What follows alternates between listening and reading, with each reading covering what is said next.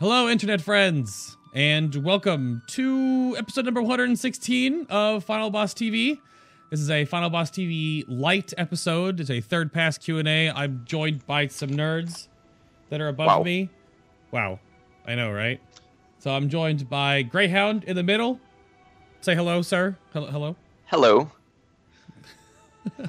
And and who what what do you do on the internet? I Currycraft Paladins. I crush rogue streams of playing sub, and I play Prot Paladin and Guardian. Oh, is that what you do? Yes. Fair enough. And then above above him, who actually made his bed, that's Dreams.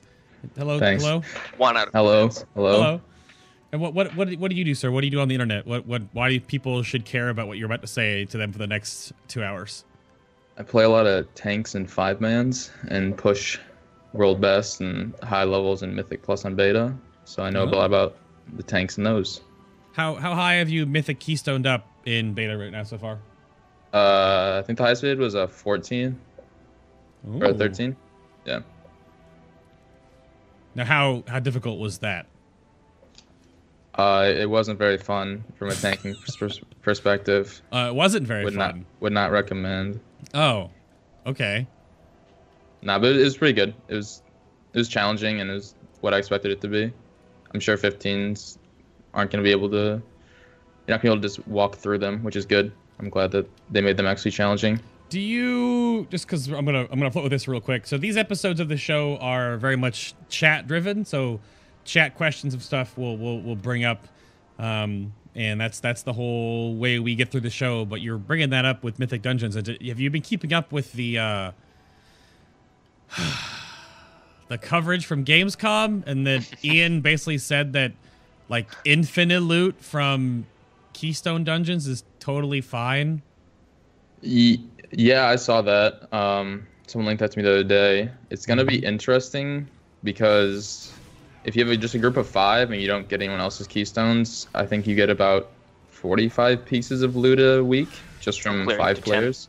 Yeah, just from clearing it up to 10. Actually, you get even is- more because you get the chest at the end of a week. But Yeah, so you have the extra piece of loot from that. Yeah. So yeah, it's gonna be an obscene amount of loot, and it's gonna be a great way to gear up alts, which I personally like a lot. I think, well, it's not even, well, gearing up ults. It'll be gearing up your mains for split runs. Yeah. Because I think what what Sloot was saying during the interview was that basically Blizzard has always tried to counteract the whole split run scenario, right? With with only it only affects so many guilds, but those guilds it affects, even all the way down to in the top 100. Like I'm going to be doing one split, right? I have one Yeah. main alt, one main, um, which I guess they they're okay with that. But like the top top guilds, they're going to be running like Serenity's going to run five, right? They might not now. They might change that mentality, but they run five, and that's not how the whole rating race should be played. So now to like counteract that, I think they're just putting in here are Mythic Keystone dungeons. You can get a ton of loot equivalent to your split runs in smaller group formats at different hours of times, and you can do it all the time, whatever. Um, they might just try to like overwhelm you with that now, so that now do you run split runs to gear your mains, or do you just run your mains in main groups only and just do Keystone dungeons before raids come out? Because- Um, I think the, f- I think the first week you're gonna want to try and push a 10, to get the chest at the end of the week that gives you an 880 piece because that's an, a mythic level equivalent. So you Okay. basically go in, or on Tuesday you log in, open up your chest, and you'll have a 880 piece waiting for you. So I think that's gonna be something you 100% want to do. That that's Keystone 10, you said? Yeah, if you complete a Keystone 10, you uh, will open your chest at the end of the week with an 880 eye level piece in it, which can be a piece of gear from any instance, any of the is it eight or nine, which is pretty huge. If you get say like an 880 trinket before Mythics open, that would be insane. Okay. And then, but for the split running Mythic Plus, since they nerfed the eye level that you get from some of the lower levels and the higher levels, it m- probably will be good to a certain extent. But then once you get to a certain eye level, you're going to need to run the raids and you're going to want the trinkets from raids as well as some of the other items from raids. The other, I'm typing in chat because it's a show, so I'm not gonna like shout out the subs. But um, you, I mean, we, we, we know this going forward that some parts of the the mythic Keystone world will probably end up having BIS pieces for certain classes because of like trinkets. So yeah, and but that again that, that comes with a weird caveat, right? So the the better gear you get from mythic raids, the higher you can push your keystone, which then results in better, mostly trinkets to get for those characters because those itemizations, those trinkets can scale all the way up as high as well, not all the way up, right? But depending on how Yeah, there's a Titan there's a forging. eye level cap on the gear from Mythic Right. Plus, so it doesn't just exponentially scale out of control, which would be ridiculous. But, But yeah, I- there might be So a it can trinket get Titan that's forged. Sure, but there could be a trinket that's five or ten eye levels below like the Mythic Emerald Nightmare trinket, but it's better optimized, so that would be a better trinket than what you would take from Emerald Nightmare. yeah. A good example is that would be like the Memento trinket, Hmm. because it's static agility, and then it has a chance to proc mastery, crit, and haste, and Okay. burst. So that's obviously, if you're a class that has all those stats like really relatively close to each other, that could be something that's really good for you, and it could be best for you for all of Emerald Nightmare and, and possibly Nighthold. Right. And there's other trinkets like that for other classes, such as like Horn of Valor. Um, and I think I saw there's a few tanking ones that are actually kind of good that you could also use, which would just be best for raids. Hmm. I mean, it's different from like a DPS perspective because we'll be min maxing a little differently than you guys will be, but I, I, Yeah. I imagine there could be in the same regard. Um, you can't pull up. Oh, I, I want. I want let me log off my Demon Hunter here so I can actually pull up the Dungeon Journal. I turn Yeah. my minimap add-on because that it works again. Um, so that means that, like, are there any trinkets before I start taking questions from chat that you would want to bring up from a certain dungeon that is super good for like a tank to look out for? Um, hmm. Like, do you have I mean, like, your, honestly, you have your, your a BIS list? Yeah, as a tank. I, I'm probably still going to be using Horn of Valor because it's just insane in terms that of. Yeah. Is that That's from, from, the f- Halls, Halls of of Valor? Valor. Yeah. Yeah.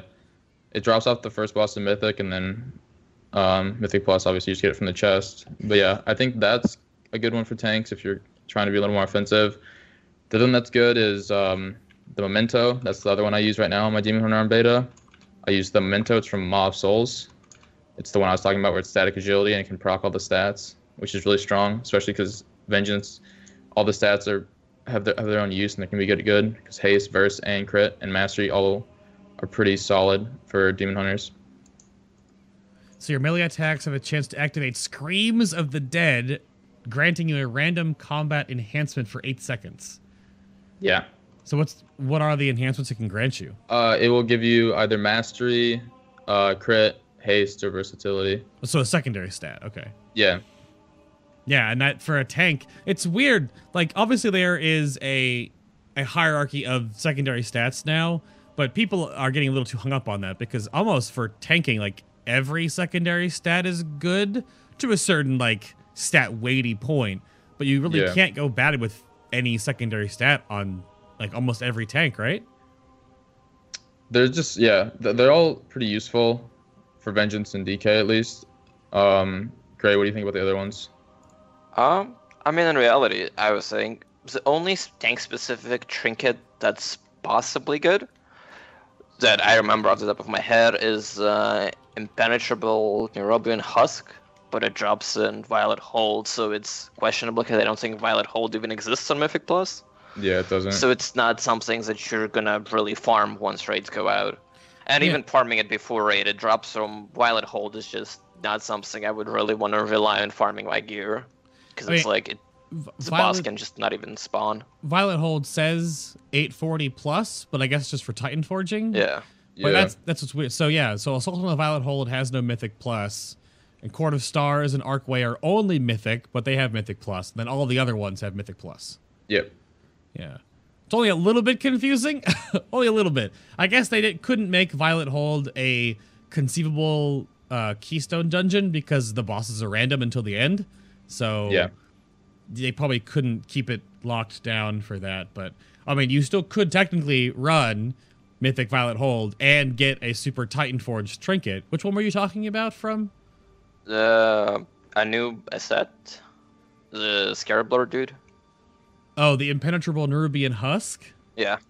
Your attacks have a chance to grant you armor every one second for 15.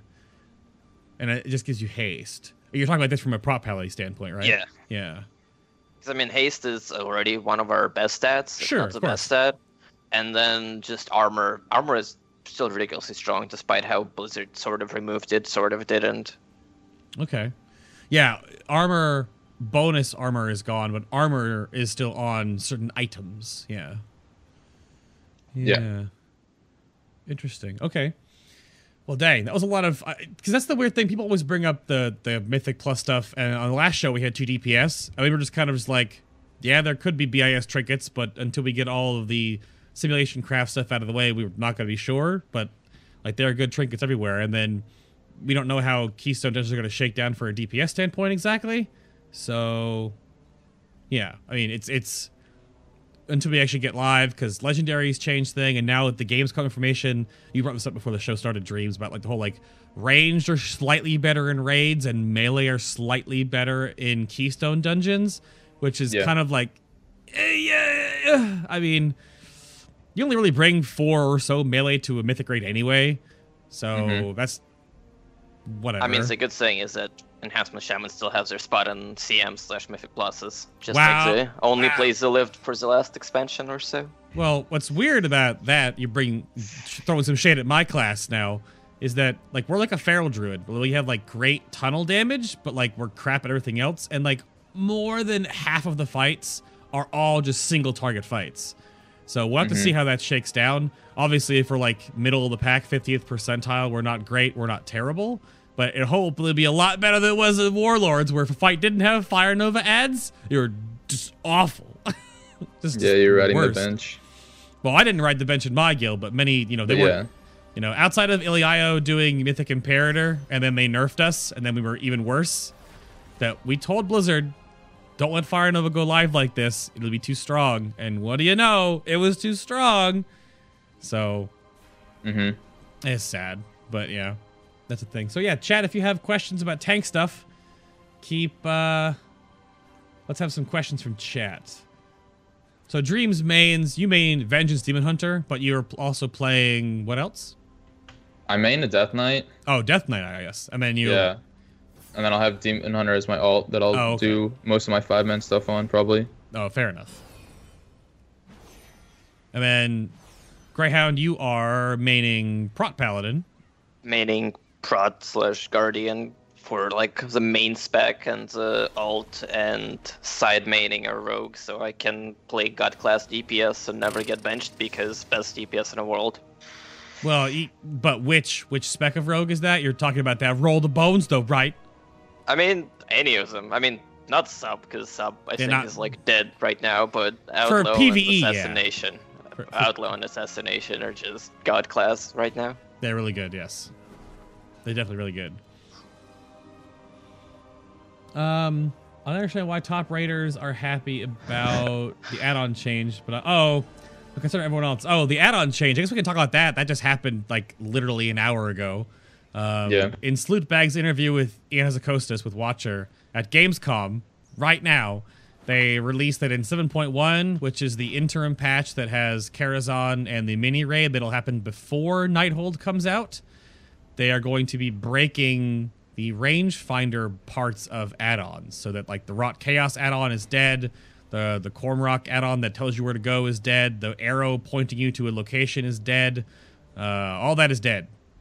Do you i don't know greyhound what do you think? Good? Bad change? I, I feel like, in a way, it can be a good change because if you look at the race, I know it might have not affected it, but say radar helped Serenity now so much in the race with Paragon Mm, okay because from what I remember, Paragon was just using some complex geometry to not burn each other.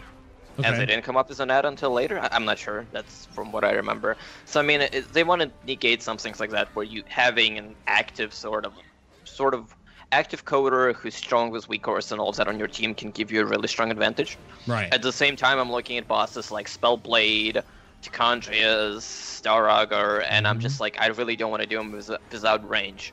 I don't, I don't exactly care if say it doesn't track exact XY coordinates, but I want to be able to get slash range check going or anything else that tells me the distance.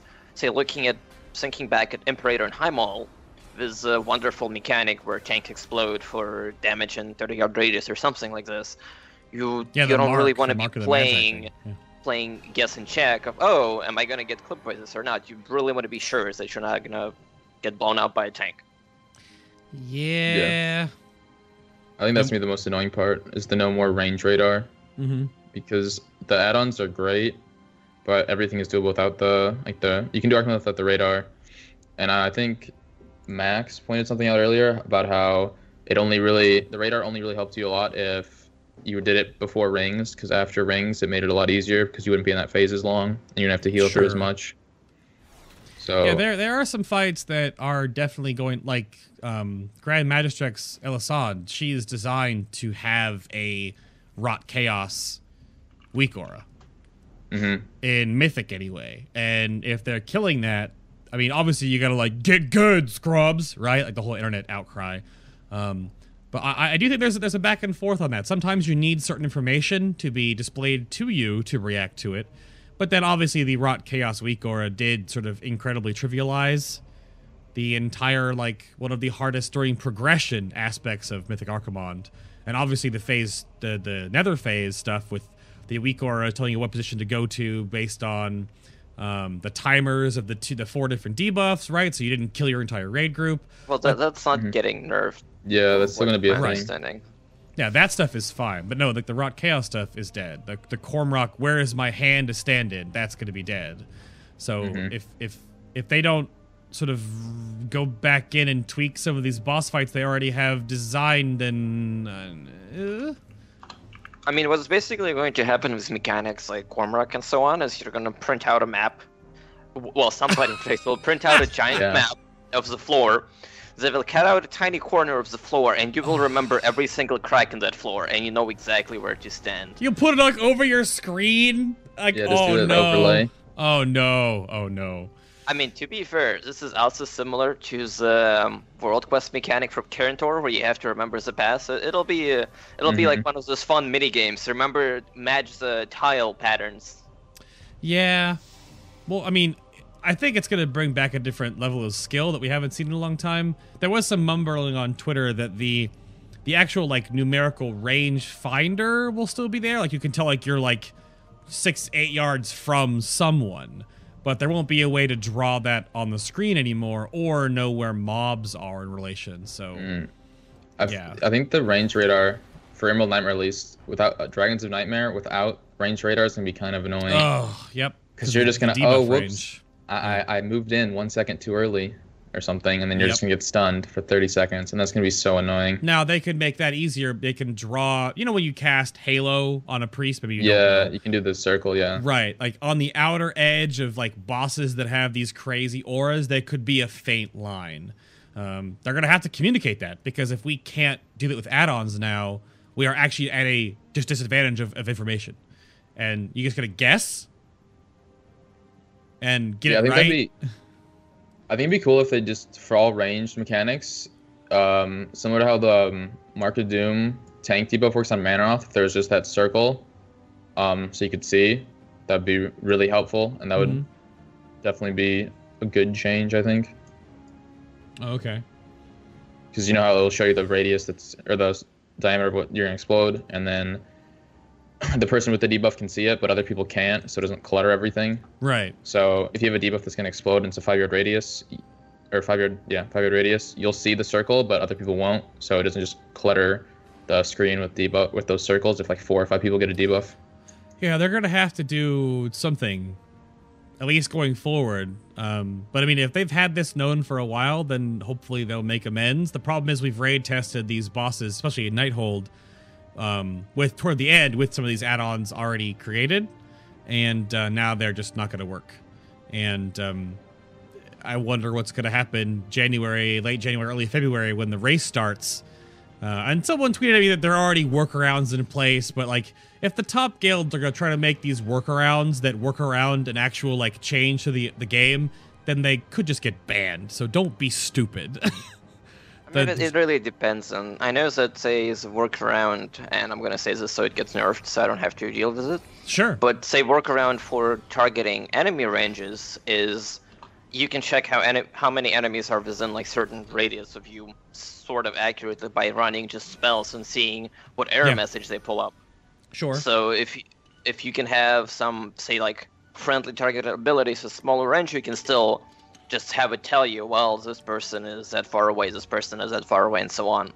right. And and then if you have say some massive raid add-on like say Axis raid tools, Yeah. you might also be able to pull all of the data and then do fun fun geometry trigonometry to figure out sort of position. I think there'll definitely be things that, that arise that will circumnavigate this, but if, if people try to make like add-ons that do it like by brute force, kind of like when Max Camera first came out after the uh when Max Camera first came out after they nerfed the the the Camera scroll distance. distance. the camera distance.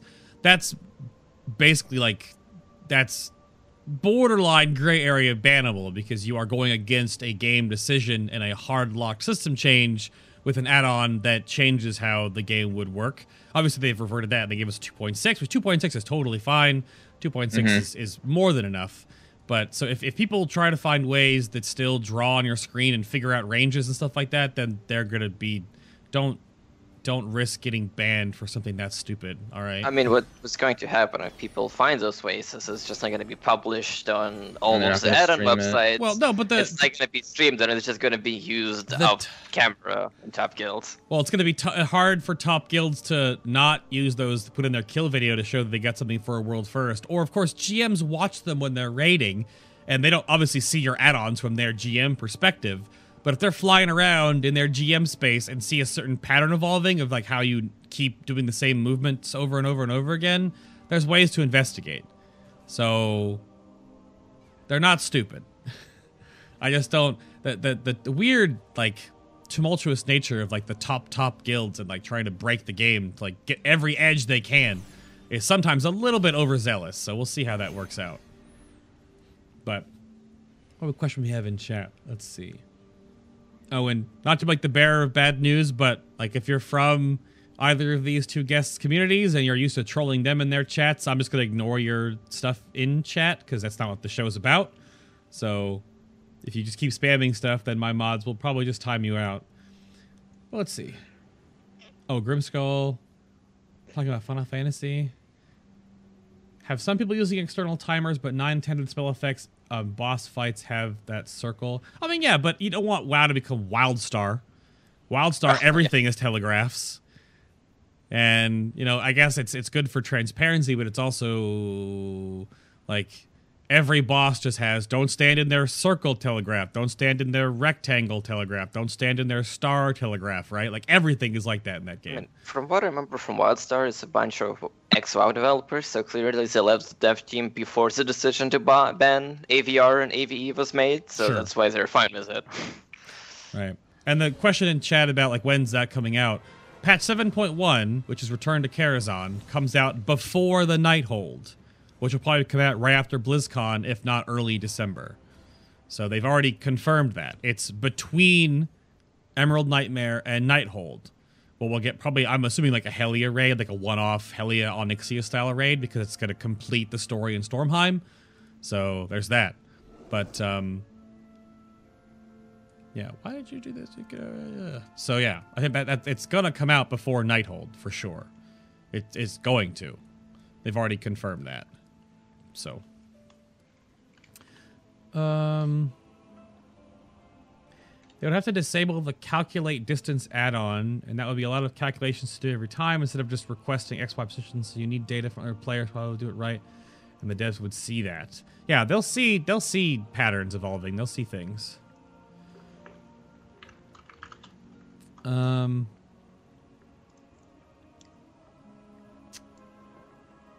Let's. You can answer Dave of Canada's question. Do the importance of Mythic Plus. Oh, sure. Yeah, should we Uh, prioritize getting our optimal Mythic Plus specs artifact behind our main spec for the sake of optimal farming? Uh, Is there like a, a break point there or something? you can level up two artifacts at a pretty similar rate. Uh, there's actually a spreadsheet that shows how much artifact power you can put into one and Yep. put into your off spec at the same time. Yeah. Um, I don't know if you have that handy to link, but that's really helpful. You can determine exactly how much units to put in your off spec. But to answer that, you should always put the most points into your main spec for rating, if that's like your primary focus. And then you can put some points into your off spec as well for Mythic Plus to help you get the gear from that as well. Yeah, no, um, Ask Mr. Robot made a graph. It's Yeah. pretty easy to keep your off spec pretty close, um, but if you put any points into your off spec to a certain degree, you're just slowing down your main. Since it takes roughly a hundred days anyway to get your main spec 34 or 34, and then like another hundred days to go 54 or 54 if you're paragoning. Like getting like that one paragon point is more beneficial um but it depends on what kind of spec you're playing like i play enhancement shaman i don't give a crap about resto or elemental so i'm just gonna Yeah. go all doomhammer baby but on my demon hunter i probably want to tank on my alt so i want to go you know 100% 80% keep that balance going but there's the Yeah, blog post in chat so check that out I mean, Yeah, you can- personally, as like say between maining a DPS and a rogue, which are just sort of known for switching specs based on fight and playing a tank, I would say that on my tank too, and I'm gonna be uh, I would say rushing. I have a current goal of 22 artifact traits. Sure. After that, the value sort of drops up. So like I might even put in, say, 13, 14 points into red even before that point, Hmm. and then also keeping it up to some extent. As per rogue, say probably number one spec to raid is possibly assassination, possibly outlaw. I'm not sure. Assuming say if, even if I'm raiding as assassination, I would put say 18 points, 19 points. I think it's around that mark into assassination, and then try to catch up outlaw because really, especially for DPS, some of the off specs they're really easy to catch up in in a way that at certain points you're behind one day, you're behind. You're you're fairly behind. You don't fall as far behind due to exponential scaling. For example, going from 21 traits to 22 traits on artifact is the same as going from 1 to 17 on your aspect. Yeah. So you get one trade l- later, but you get 17 trade points in your off-spec artifact, which is a huge gain. Yeah. Yeah, there there is a ebb and flow to it, but um, absolutely. I mean, it, it's a grind. It's a it's a big deal. I think a lot of people get get hung up on it that it's gonna take a long time, and that's like oh, ah, but like that's that's a huge benefit overall to the lifespan of the expansion, though. So Yeah, the artifact research though just gets going so much, and then by the time like right now, I think I'm at fifty seven hundred percent increased artifact power gains, which makes the tokens I think in Mythic Dungeons like thirteen k. So it just really gets going as you get your research up. So it's going to be a lot easier to farm the artifact power later on, so Hey, you can max both your specs. yeah, your alt specs are gonna be able to be farmed up easy later on, but uh, you're you're kind of at certain breakpoints, and even just putting points into your main artifact too, just mm-hmm. because you're you need that extra artifact power to even make your artifact gains worth anything. So Yeah. Mm-hmm. I mean, for spe- specifically for people who are playing multiple specs, I would say once you get 35 trade points in your main spec, so all of them plus the first Paragon, I would just say push the second spec till all of them plus sec- first Paragon.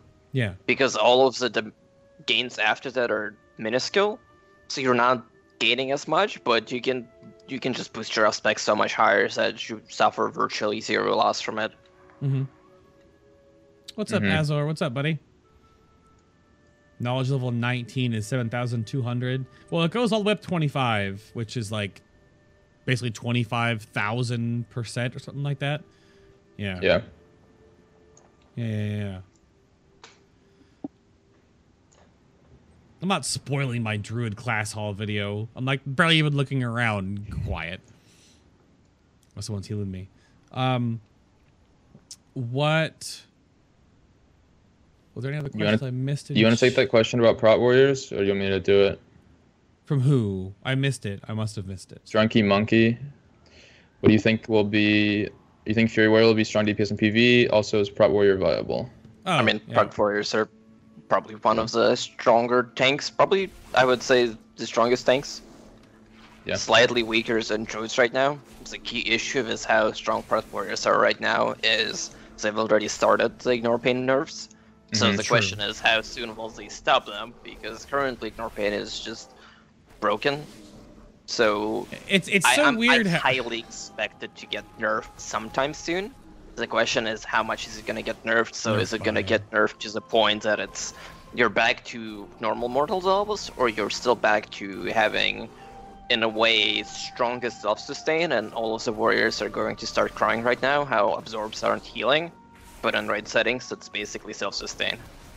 It's it's so weird how we had such a, a tumultuous back and forth on guard this expansion War- well in warlords I guess we're already technically in Legion but like in warlords it was so much back and forth on how OP guard was for Brewmaster so I took it away.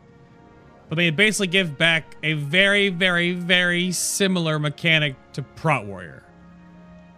I mean they had shield barrier before but shield barrier is not ignore pain. And it's so strange that they keep doing this. And and lo and behold prot warriors are super powerful because of ignore pain who would have guessed It's Siege all over again when I just remember warriors just pressing shield barrier and negating mechanics that other tanks had to pop cooldowns except for monks. Yep. Hmm. So it's a it's a it's a good good design plan. I mean, realistically, I would say I I can see why they need it, right but at the same time, right now it's just way too potent, especially as absorb. So I would expect that value to get nerfed drastically if Blizzard wants to actually make balancing changes. I mean I was I was a devil's advocate here a little bit but you have you have a similar eh, absorb mechanic kind of on that Vengeance Demon Hunter though what you, you know you got that what's it's that that, that soul barrier what's what how good is that Um, oh God, I'm personally not a fan of that talent. However, there are some people who believe that it is very good. I, I prefer using Fel Devastation because it's good healing, good damage, and it's good. It's good cooldown if you have to like nuke an ad or something. Wait, what? What? Fel Devastation. Talking about Yeah. soul barrier, baby. There's last resort or nether bond. Here are the Oh, two options la- down sorry. there. Last Resort Last is really resort. good. Yeah, Yeah, yeah. I like that one. Sorry, I got those two mixed up. I think Last Resort's really good because it just literally saves you from getting gibbed once, and then you can sometimes intentionally proc it if you know how to play around it. And then Right. if you take Soul Rending, you just are healing yourself up for almost everything for like 15 seconds, which is really strong, especially in Mythic Plus.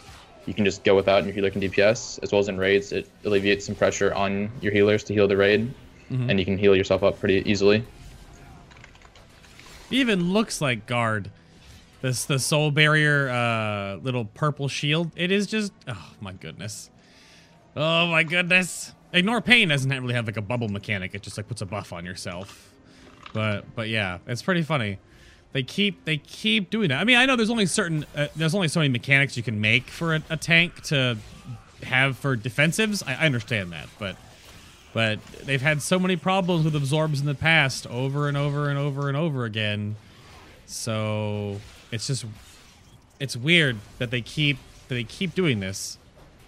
And then they'll they'll either be nerfed into obscurity or they'll be just powerful enough to be amazing all the time.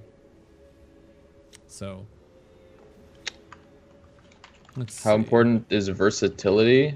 I'll just copy paste the stat weights. For survival, versatility is really, really good.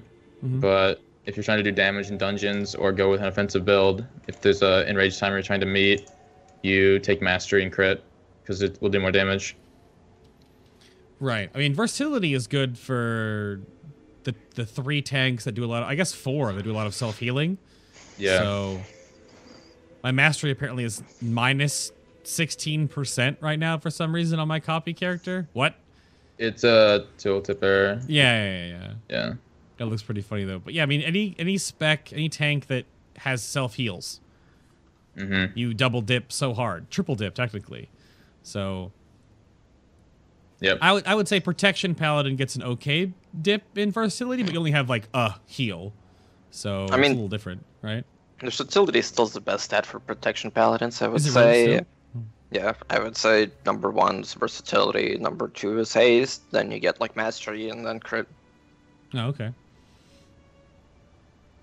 And I mean, that's Uh, also in part because our only, well, we have technically a few heals, but the only really main one that you care about is, um, oh, Hand of Protection slash Light of Protection. And that doesn't scale with crit or mastery, and it only scales with haste and versatility. So it's a bit odd situation where previously our mastery was the reason why we self-sustained so well with Eternal Flame in a way back in MoP or say Sacred Shield. But now that it's gone and it's a percentage-based heal, it only really scales with versatility, which Mhm. makes it just so much better than Mastery or Crit for self-sustaining purposes. Hmm. Okay. It's so weird how different the the paradigm is shifting with with the four new secondary stats once they remove multi-strike nonsense. Nonsense. It's multi-strike was nonsense, man. I Such love that nonsense. No, it's so stupid. Um let's see. For you guys that have played a lot of beta content, do you feel it's going to be hard to keep up with absolutely everything, aka World Quest, Class Halls, Mythics, Heroics, Mythic Plus, Raiding, Professions, etc.? Or is it doable without playing 12 hours a day? um, I feel like it depends on a person, and Yeah. especially how you're loading it. Because for the first, I want to say they said three or four weeks question mark. Right. You're not going to be doing Mythic Pluses. You're only going to be doing Mythics as a weekly lockout. After that, you have Heroics to spam, which you can.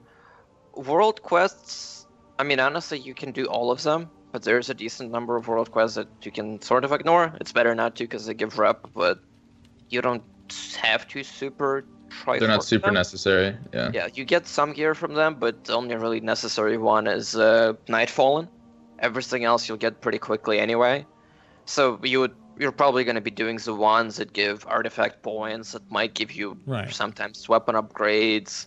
Probably not don't care about gold. Might not care about uh, class hall resources. There depending. is a- I think you're gonna. I think you're gonna want to get class hall resources so you can spam the um, work orders to upgrade your class hall, so you can get the two legendaries as soon as possible. right. of That is true, but I- I just noticed, as I say, from personal play, I could mostly not even touch them and just get enough passive work uh, class hall resources from just other things that I didn't really have to actively go out and say like, well, today I need to spam this, this, and that. It's just like, oh well, I got all of my artifacts going. I mean, all of the research is done with, without actively farming for it, so it's it's it's not as bad as some people say.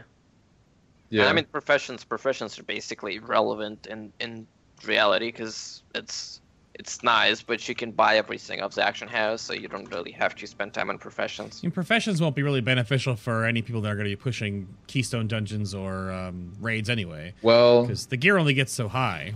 you want you want to use your Obliterum Forge to upgrade some of the trinkets that you can get. Yeah, like the Alch trinket's kind of good. So you, you'd have to be alchemy to use that. Um, and then the other trinket that's good is the Darkmoon Faire trinket. Those two trinkets are pretty good uh, for some classes. So The- you the- might. Does the DMF trinket get upgraded with Obliterum though? Uh, Like I, I know there's there's some outliers for trinkets, but like once you get past that initial little stage, then they'll be not Yeah. useful anymore. okay. That's what I'm. That that's is I was a- curious.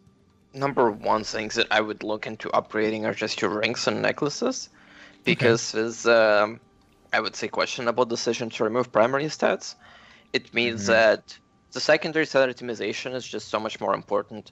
Let's say if you got, if say I got a haste versatility ring, so it's gonna have stamina, haste, versatility. If I get, say, 10 item levels higher crit mastery one, I'm just gonna say I don't care. Yeah.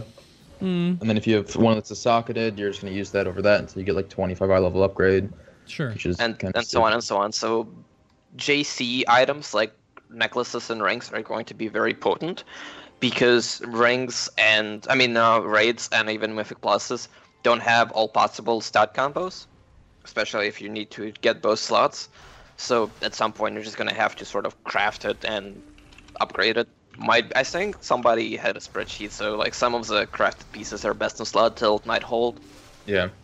Well, you thought they were best in slot till Nighthold, but we didn't know that Karazhan existed. well, the issue That with is- So- Karazhan is that it's in a way irrelevant, in a way, because Right. it's Mythic Plus. It's not. I mean, It's not it's, Mythic, Mythic it's mythic, but it's yeah. not going to be Mythic Plus, so it's going to be 840, so it's not going to get pushed up.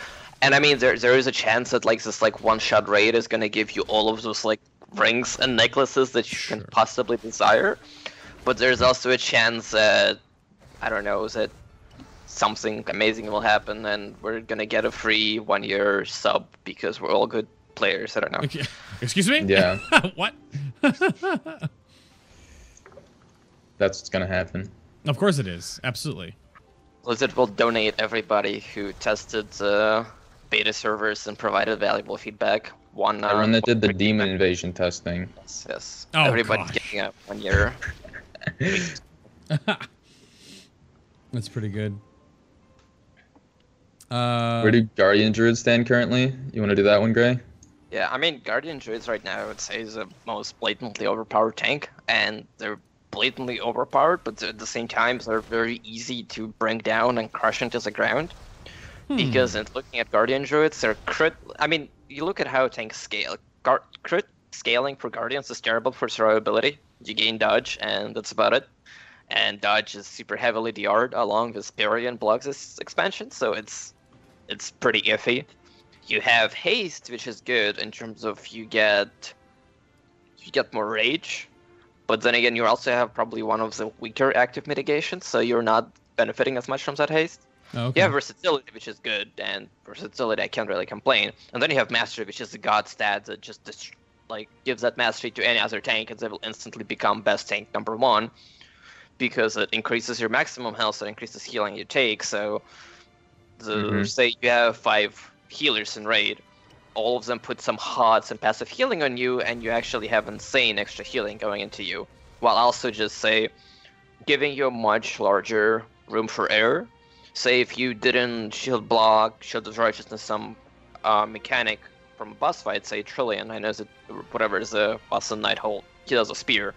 Let's say Right. you didn't actively get in most other tanks, you're probably gonna die or dip very low. As a Guardian, you have way more health than any other tank, I would say probably 50% more or so. So I mean, like, yeah, you might dip to 60%. You're still not anywhere close to dying. You're just like, LOL, ferocious regen, LOL. So Yeah, Guardians there's- are hmm. pretty strong right now, but if Blizzard changes anything with mastery and how well it scales, that rating might fall down very quickly. Yep. Yeah, they got to be really careful with Guardian Druids because they they're in a weird spot where they'll either be really awful or just super strong. I mean, they've already they've nerfed their their their stamina, their HP, like I don't know, three or four times over the course of this the beta period. I mean, because now they they've they've nerfed the stamina you gain from your actual traits. They've lowered the health you gained from your paragoning ability. They've lowered their mastery coefficient at one point in time, lowering their actual HP. They lowered their bear form HP. So they have to be careful about that, which I, I don't know how much more they actually have. Um, I mean, my Brewmaster right now has got 2.3 million, just a test character. Um, let me see what my other character has. My demon hunter right now is 880, and it has only 3.5 million. So druids just have so much more HP than everything else. It's kind of ridiculous. It's also part of just how well you itemize your gear. Say if Right. you play a druid and you have haste, I mean mastery in every single slot, you're gonna be way stronger than other people.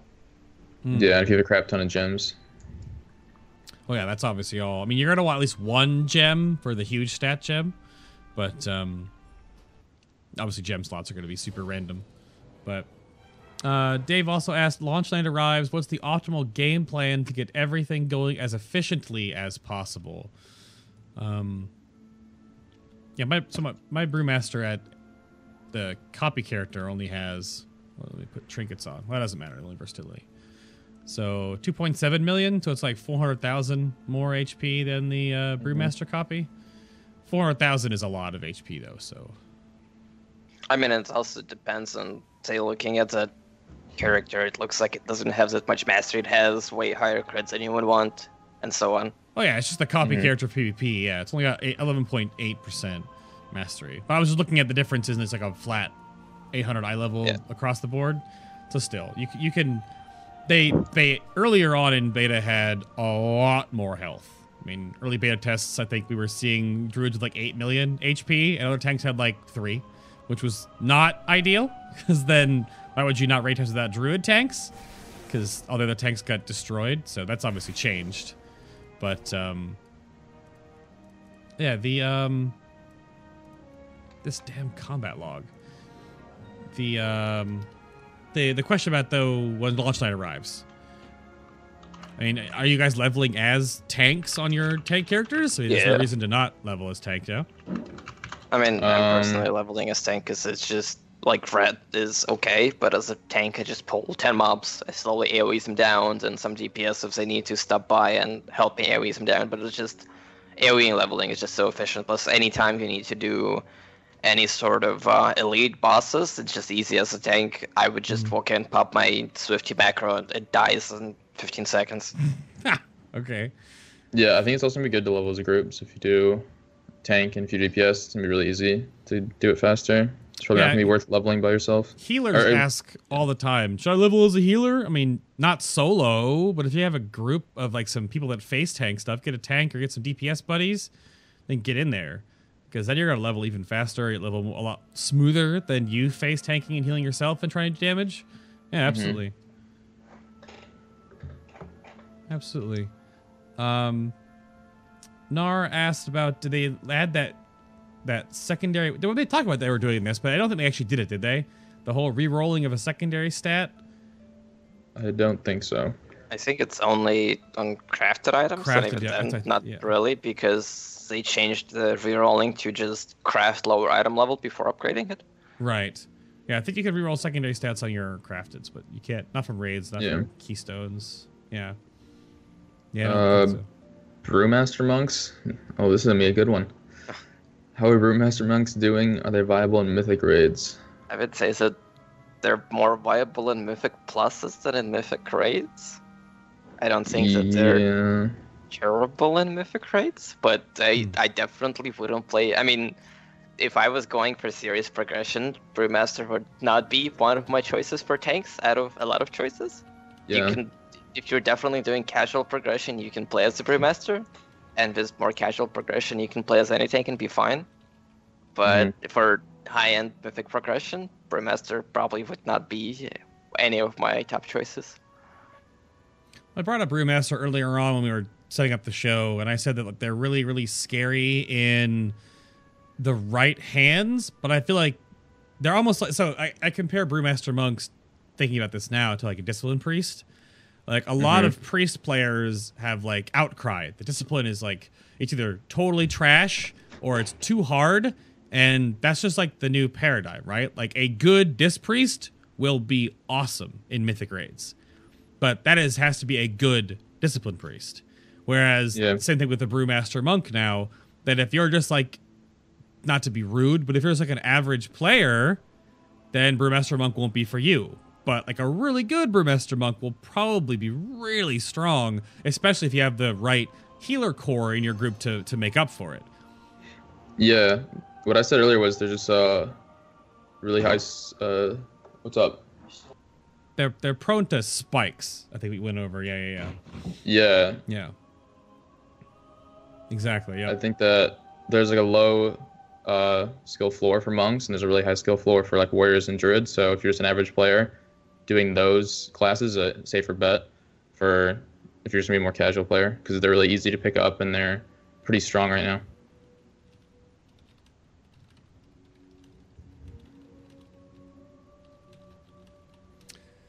Hmm. Yeah, because it's weird. If, if a boss fight doesn't have mechanics that will chunk a Brewmaster Monk, they'll be really, really easy to heal. I think. Yeah. But, I mean, every tank will kind of be the same way in that regard, but Brewmasters at higher gear levels can just counteract so much damage that they'll probably take less damage overall than most tanks. At least from Mhm. like a, a minute to a, a second to second ratio. But I again, would if you- say it's still gonna be warriors. Oh, oh, well, as it stands right now, yeah, sure. I'm, I'm, I'm on the same boat. Yeah. I mean, the shield tanks have never really been bad either. And especially with. Uh, paladins are kind of bad and like BRF and the start of HFC. But yeah, That was what they when they get their haste nerfed and they get removed their Mhm. seal. Yeah, that's true. Yeah. But that's like a gameplay change. You go from hotfix to hotfix, right? We're going I mean- into. Paladins for bad, bad and Highmaul also. It was just I would say poor design where paladins were very strong offensively if you went Seraphim, Harsh Words, and everything else. Right. But if you played pure defensively, you still were squishy because very low effective health. So when you have Shield of the Righteousness up, you survive fine, but then every time it drops, you get dropped also. And it was just, and then Paladins got nerfed because they were doing too much DPS, while I would say being one of the squishier, if not the squishiest of tanks for all of the tier. Yeah.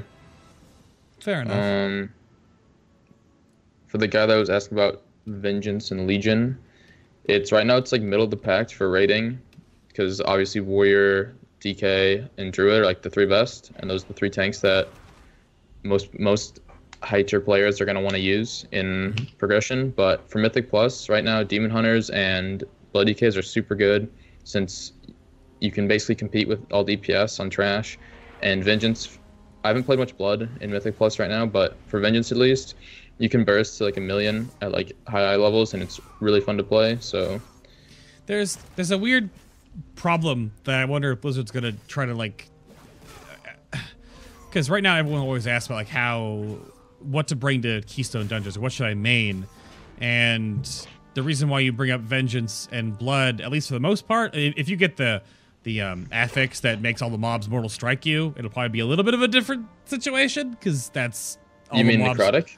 Well, yeah, will that reduce Okay. all the healing you do to yourself? That's kind of a big yeah. deal. No, it doesn't reduce self healing. It only reduces um, the healer's healing. So it's like that's why Blood DKs and Vengeance are so good. on Oh, it. so it's the reverse then? Because I had heard. Yeah. Okay, I have done like I've done no mythic dungeons. I had because I was time, doing so- one yesterday with that was aff- affixes, Mhm. and I was basically just out healing the healer because it's really hard for him to heal me up. The real question is how long it takes until this is going to get changed to affect all healing. Yeah, that's Right. it's gonna yeah, be. yeah. That's Because that's that, that, just also sounds questionable, just- like possibly bug. the thing about the affixes and the way it works right now is there are just certain affixes that just make certain things just terrible. Like um, Mhm. the overflowing affix, which makes it when you get overhealed, you get the absorbs. If you're playing a holy paladin and you holy shock someone crit for eight million, it's like, all right, well, thanks. This is Yeah. great. Which, is, which, which that comes down to a back and forth on which which tanks or healers or group compositions are better per week, because there might that might actually very much change from week to week. So, but the other thing I was going to bring up with Vengeance and Blood DKs are the only two specs in the game that have. I mean, you can maybe bring up Ursol's Vortex, but that's on Resto Druids now, right? So, I mean, you have Chains or uh, Mass Grip. Well, I think for Demon Hunter, there's some instances you don't use Mass Grip in because they changed it to a talent. Right. Yeah, they do. Um, and the other thing is about Demon Hunter is if you are taking Mass Grip and using the legendary bracers, it's really broken. Or like literally, the legendary bracers in general is really broken for five mans because you can basically have your sigils having 15 second cooldowns, give or take, depending All on how you use your pain. Or- well, No, the way it works is every time you soul cleave, you'll randomly get eight seconds off a sigil sure. off the CD. So if you only use one sigil, it's just only gonna take it off that. So if you only use grip or only use silence, it will just have this insanely low cooldown, like 10 to 20 seconds, and you can spam it. Hmm. So that's gonna be insane for Mythic Plus because you're just able to either spam grip, or if there's a bunch of mobs that cast, like in Maw of Souls, you can just spam silence, and it's gonna be amazing. That's kind of a question we can ask. So the next show I do, um, Kagi will be double healer. So I really can't. We weren't going to bring it. Why would I, if as a healing priest, why would I ever choose holy over discipline and vice versa? That's a question we can ask uh, next show. I'll have just two healers on, so we can go over that a little more in detail. Well, Discipline has pretty bubbles and Holy has pretty hots, and Wow. that's basically how the class fantasy goes. Well, I don't know about that. Renew is super weak for holy now. They're all about like straight. Oh no, I'm talking about animations. Oh, oh, I'm not oh, talking oh. about. I'm talking Sure. about as a class fantasy because you choose classes based on class fantasy. Okay. Yeah, well, that's that's that's true. There was a question earlier about how do you feel that Demon Hunter's class fantasy is played out. I mean, uh, that's probably a troll question, but they look fine to me so far. Yeah. Is there any reason to bring a warlock over a mage? And if so, what warlock spec does lock have the most viable regarding Mythic Plus and raids? Um, Zim, that's not a question. Well, I mean, I'm gonna can say you really that. Yeah, you can't really answer it right now though because how balance is going to change, and of course the Yeah. skill of the player. But As yeah, of go like ahead, right James. now, Yeah. As of like this moment, yeah, as of this moment, Warlock's not the best. However, if for some reason you were feeling like a gracious group leader to invite a Warlock, you Wow. want them to be AF because they can do pretty good AoE with Seed of Corruption, Mhm. and their single target is like okay, but mages though, like Fire Mage Burst, is just insane, and it has really good AoE. Mage legendaries are also super good, and they can you can swap them around, and they can be super good for everything. You can use the Lust legendary on bosses, and then use Mhm. the Dragon's Breath one on trash, and just mix it up, and it's a lot more viable for uh, Mythic Plus right now. But obviously, Warlock has battle res, which is really important if you don't have Yeah. one. That's the other thing I was going to bring up too. Is if you're you want to bring at least one battle res class to every Mythic Plus, if not two. Um, there's some instances you can get away with not having them, but in the instance you ever want to do a death run, it's like 100% necessary to have uh, either a shaman or a battle res. So yeah, And By death run, you mean running past something and then breaking it and then Yeah. resing? Yeah. a good example is like Black Rook Hold. Um, after you kill the second boss, there's just like those long stairways full of trash, and you're gonna be already at kill count most likely. You're gonna be at 100%. So you can just run all the way up as long as your tank gets aggro and everything, it doesn't die. Run up in front of the boss, you die. Uh, make sure your person with battle res gets a res on the healer or someone that can res, and then you just get everyone up, and then makes the trash kind of uh, negated, so to speak. It's it's weird that they let this kind of th- these kind of things always kind of make me Well, they, they did fix it pretty well, I think, with the, the the giving the death penalty. Like you get, so you lose 25 seconds if everyone dies. Oh, so okay, fair that's- enough. You, that, that's like one thing. Then you lose time for resing. Uh, they made reses no longer reset when you tag a boss. So if you if you mess up at the in on a pull before 10 minutes prior, um, and you need to use battle res for that, then you don't have it up for the death run, so you can't do Oh, it. the, the battle res doesn't reset. You mean? Okay. Yeah, so you know how normally when you pull a boss, I don't know how many CMs you've done, but in WoD, the way it would work Yeah, is if you sure. pull a boss, your cooldowns or like your battle res resets, and when you die, like lust resets. Like they fixed that, so you can't like just death run to reset lust, Sure. um, stuff like that. So it's they're, they're trying hard to like negate it and to combat it, but in I think what they need to do is just fix mob time mob counts in some Hmm. instances because you shouldn't have like 180% mob count when you finish an instance if you just walk through it. That seems a bit excessive. Yeah, if they wanted to get the mob count fixed out so you don't didn't do the death runs, then it would make it like almost to kill every single piece of trash on the way in, and just raise the number you need to kill. So you have to actually kill trash, right? Because Yeah, like increase the kill count required, or and Right. maybe put the bump the timer up five minutes, and it would make it a lot better because then you would you would you encourage people to actually kill everything and not trying to run past it because it's a waste of time. right, okay. Um, well, yeah, I mean, we could we we're going we- we're really focusing on tankish questions right now. What's your question though, Cola? Um. You're gonna switch from mage to warlock since we have too many mages already. I wanted to know is there already any theory crafting going on regarding warlocks? Oh, sure, in the warlock Discord. Um, I'm gonna eventually have tons of links to all the different Discord chats um, that you can join. They have all the resources and stuff like that in there. Every class uh, Discord, except maybe Rogue, is which I gotta poke someone about that. To the Rogue Discord gets a little No, more I- love. Um, It has it. I, I can link it after this. oh well, uh, the Rogues were still like very much in IRC, or have they moved more back? Oh no, it, to... it's uh, the Rogue Discord is uh, it just like the Oh, DK one. It's integrated. There's fiery stuff. Yeah, assassination, outlaw, subtlety, sim results, FAQs. Okay, cool. Good, good, good. Because like a week ago, the Ravenholt Discord was like bone dry with resources. It had people in there, but it was empty. So okay, that's awesome. Good stuff. Okay. Um, and you're totally new to Warlock Third class. When I played the class, was MoP, and obviously a lot changed. Yeah, you want to you. This this is like a blanket statement, and I'll be plugging the crap out of Discord because of my um, partnership that I'm going to be doing, and all this stuff going on with Twitch at the beginning of uh, the Legion launch. But like, that is the place to go. A lot of specs and classes don't have websites or forums or like that, but they all have a Discord. Every Yeah. single one of them. And they've got direct access to really good players. They've got all the resource stuff there. They've got links to Google documents and different guide writings and things that they are promoting in those Discords.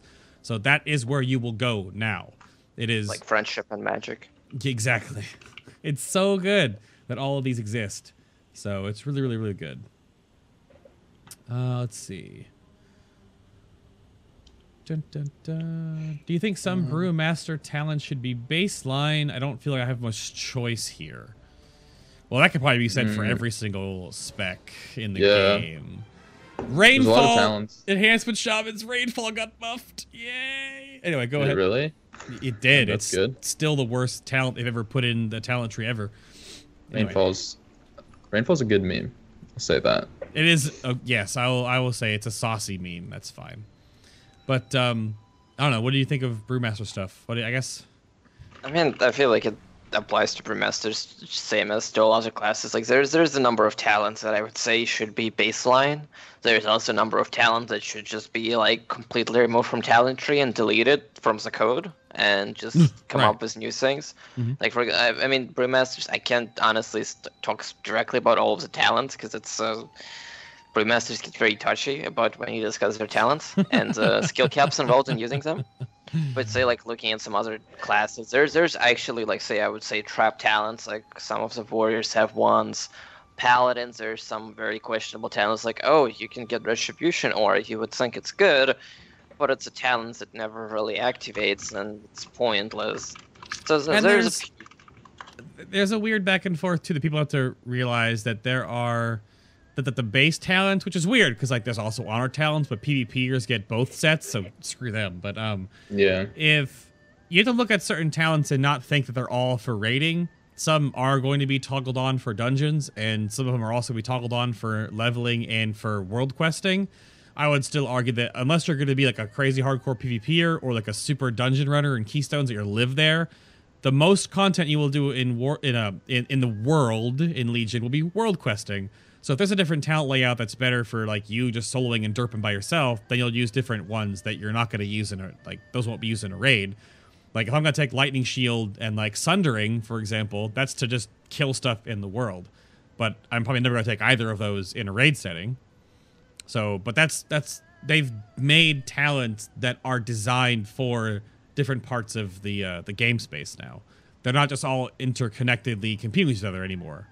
So Yeah. There are some dead talents, technically, yes, for sure,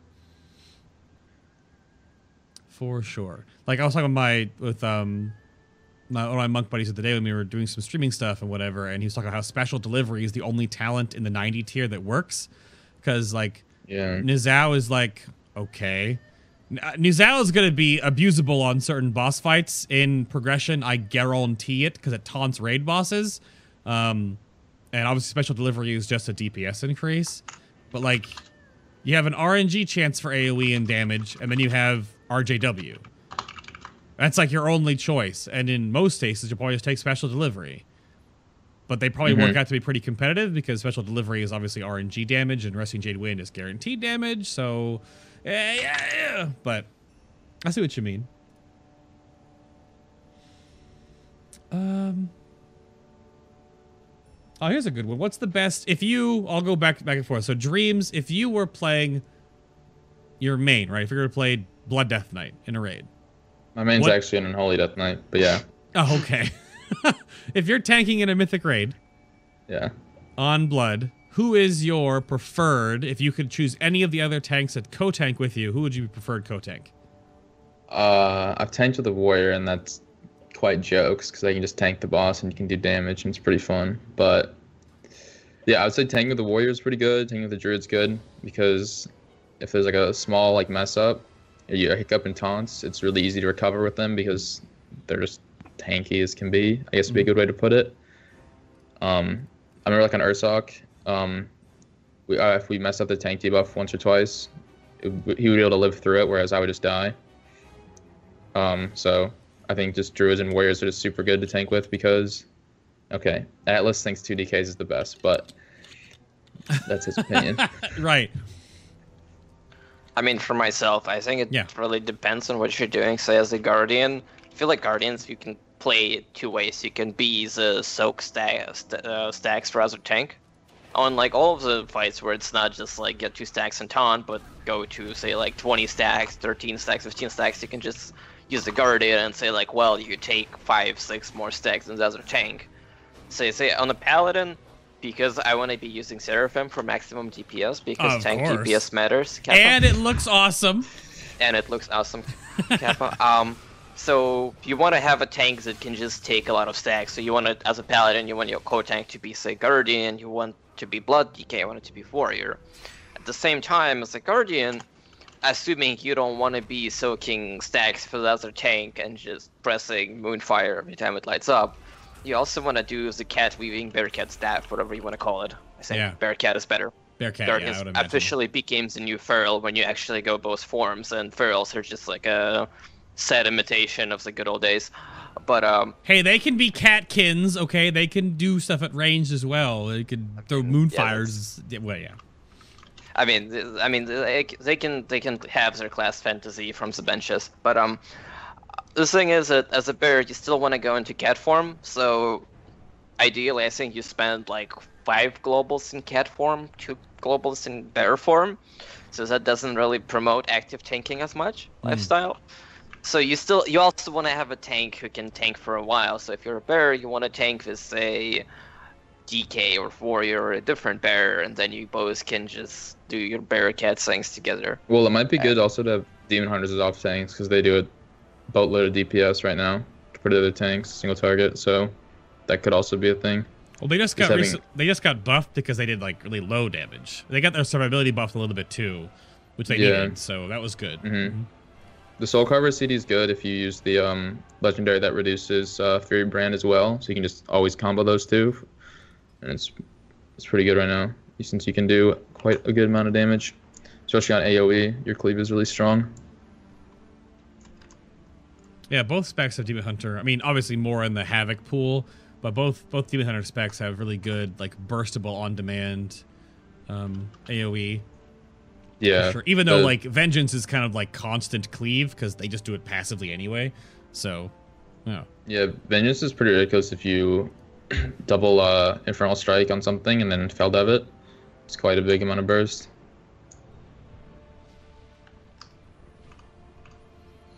Good. Would you take? Would Uh, you take like Flame Crash for all that stuff, so you can keep putting your sigil up every time you do it, or what would? Yeah, here I have a link to all the talents. I can just link that. Yeah. Um. Real fa- far farbaute? I don't know how to pronounce your name. Um, you Will I get playing- banned if I link this in your chat? Uh, I can permit you, or you can give it to me in, in a Skype. I'll just link it to you. Yeah. I didn't give you guys swords. I don't think before the show started because we were kind of late. So, but um, for someone who's coming Like back playing said. a discipline priest for a couple expansions and now is looking to play a spellcaster, you're probably one that's not complex. The easier the better. Um, frost Or mage. Ken Mage? Oh, I oh, would wait, we're talking about Legion. We're talking about Legion. My bad. Legion, yeah. So this is I Ven- mean- vengeance. I remember hearing that Destro. It's not. It's not overly complex, but it's decently fun. But I don't know how true that is. Okay. You can always I- just play Fire Mage, and Fire Mage is consistently just complain about RNG if you do good. If you do bad, just say that you're a god player if you do good. Yeah, I don't know. Yeah. I, I wonder because to some players the RNG of Fire Mage is, able, is acceptable, like you can keep up with it. But like Frost is really straightforward. I would say Affliction Warlock is pretty straightforward. You dot things and then spam one spell, and then you refresh your dots and you spam one spell. That's that's. I mean, there's more to it than that, but that's like the basic core of it. Um, I would say definitely don't play Demonology Warlock if you're playing Implosion because that implosion GCD clipping nonsense is so that's that's a different level. But um, yeah, I would say those those two. Affliction Warlock is pretty straightforward. Frost Mage. Um, to throw the hunters under the bus, Beast Mastery and Marksman Hunter are both pretty damn easy. They're sadly not incredibly complex. Poor hunters. Um, survival Oh, is Frost DKs, Frost DKs. Here we go. Frost DK is pretty good if you're well. He's looking for a spellcaster. So I mean, you, you, you- sure. do you do anything besides casting uh, Howling Blast? I don't Well, know. I haven't no. done since uh, How, I Howling Blast is Howling Blast is like awful without the Rime proc. Now, like you don't cast it, it's a DPS loss. But it does no a class damage. flavor. It's class flavor. Oh, sorry. Yes, class flavor. Then spam Howling Blast all day, of course. Absolutely. I mean, honestly, if you're playing a Frost DK right now, you're not doing it for DPS. You're doing it for class flavor. well, Looking at Sims. that obviously comes out of the Blizzard being good on their thing to balance the the specs around each other because they don't want to have a huge disparity because that would be bad. We need to not have a huge disparity, Blizzard, please. Uh, let's see. Uh, Zazu asked about Arms versus Fury Warriors. What are the pros and cons of each spec, and which seems to more fun to play? Well, fun is subjective. But have, have you seen anything in your your testing or dreams from your Mythic Pluses that you can comment on either Warrior spec DPS being better than the Uh, other? I haven't seen anyone play Arms in a Mythic Plus. I've only seen people play Fury, and it's not one of the better melee. I would say it's definitely like a lot weaker than. Let's see. So Havoc's better than it. Rogue's better than it. Uh, DK's better than it. Shaman's better than it. What other classes am I missing, Greyhound? Uh, Rogue monks. stuff. Monks. Monks. No. Okay, Windwalker monks are better than it. So they're definitely like bottom. Survival tier hunters. DPS. I think survival hunters are also pretty bad on AoE, so survival tar- hunters can do whatever. Yeah. Warriors can be good though if you don't have any stuns. You can bring them for shockwave.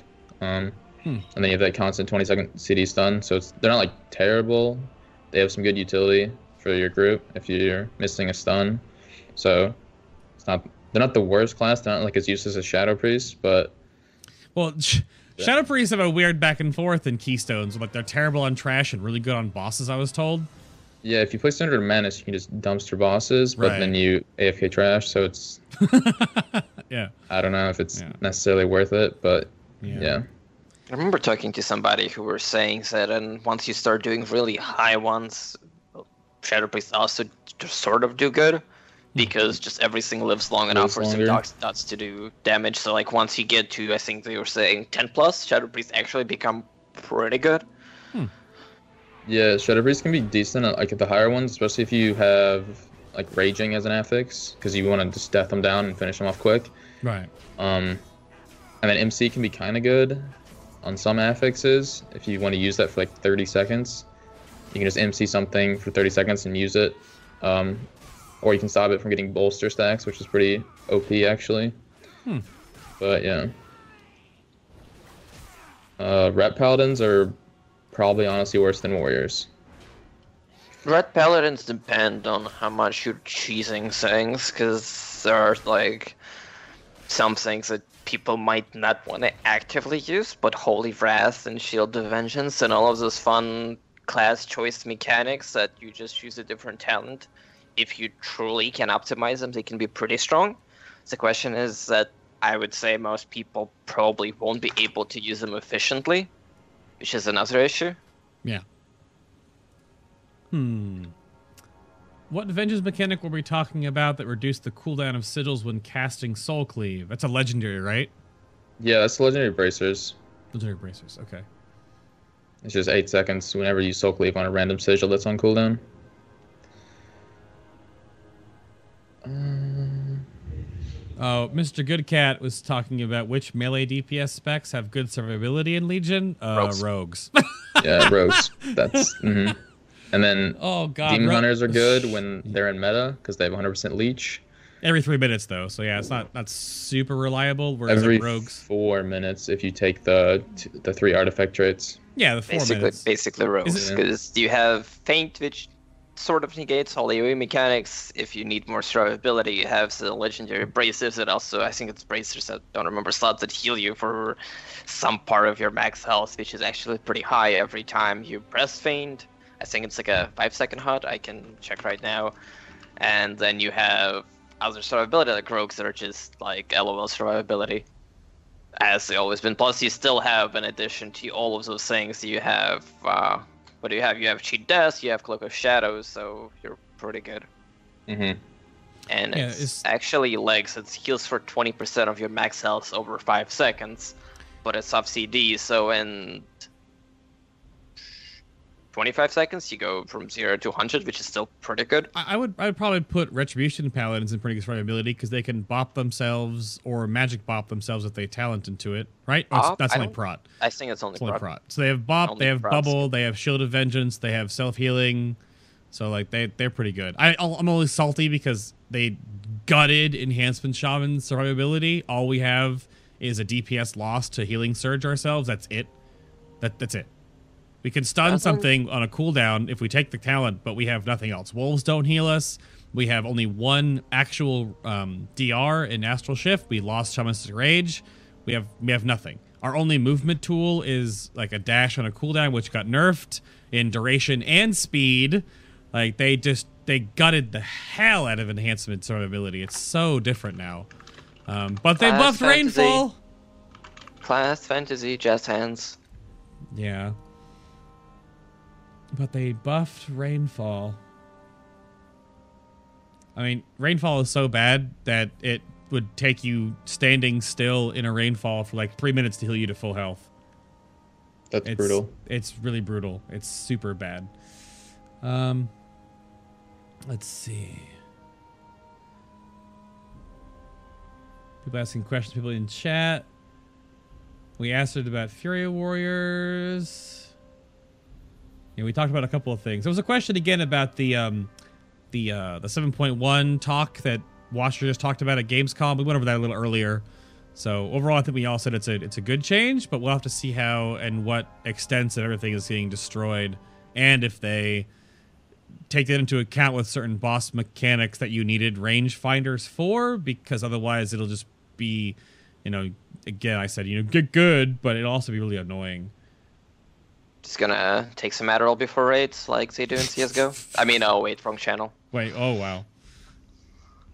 Oh, you also you want to start tanking My in lord. Legion? Um. Oh well, here, will Blood DK be a good tank to learn first? And I don't mean tanking like dungeons during leveling and stuff. Just thinking about alt tanking some runs. I think DKs are pretty good to learn.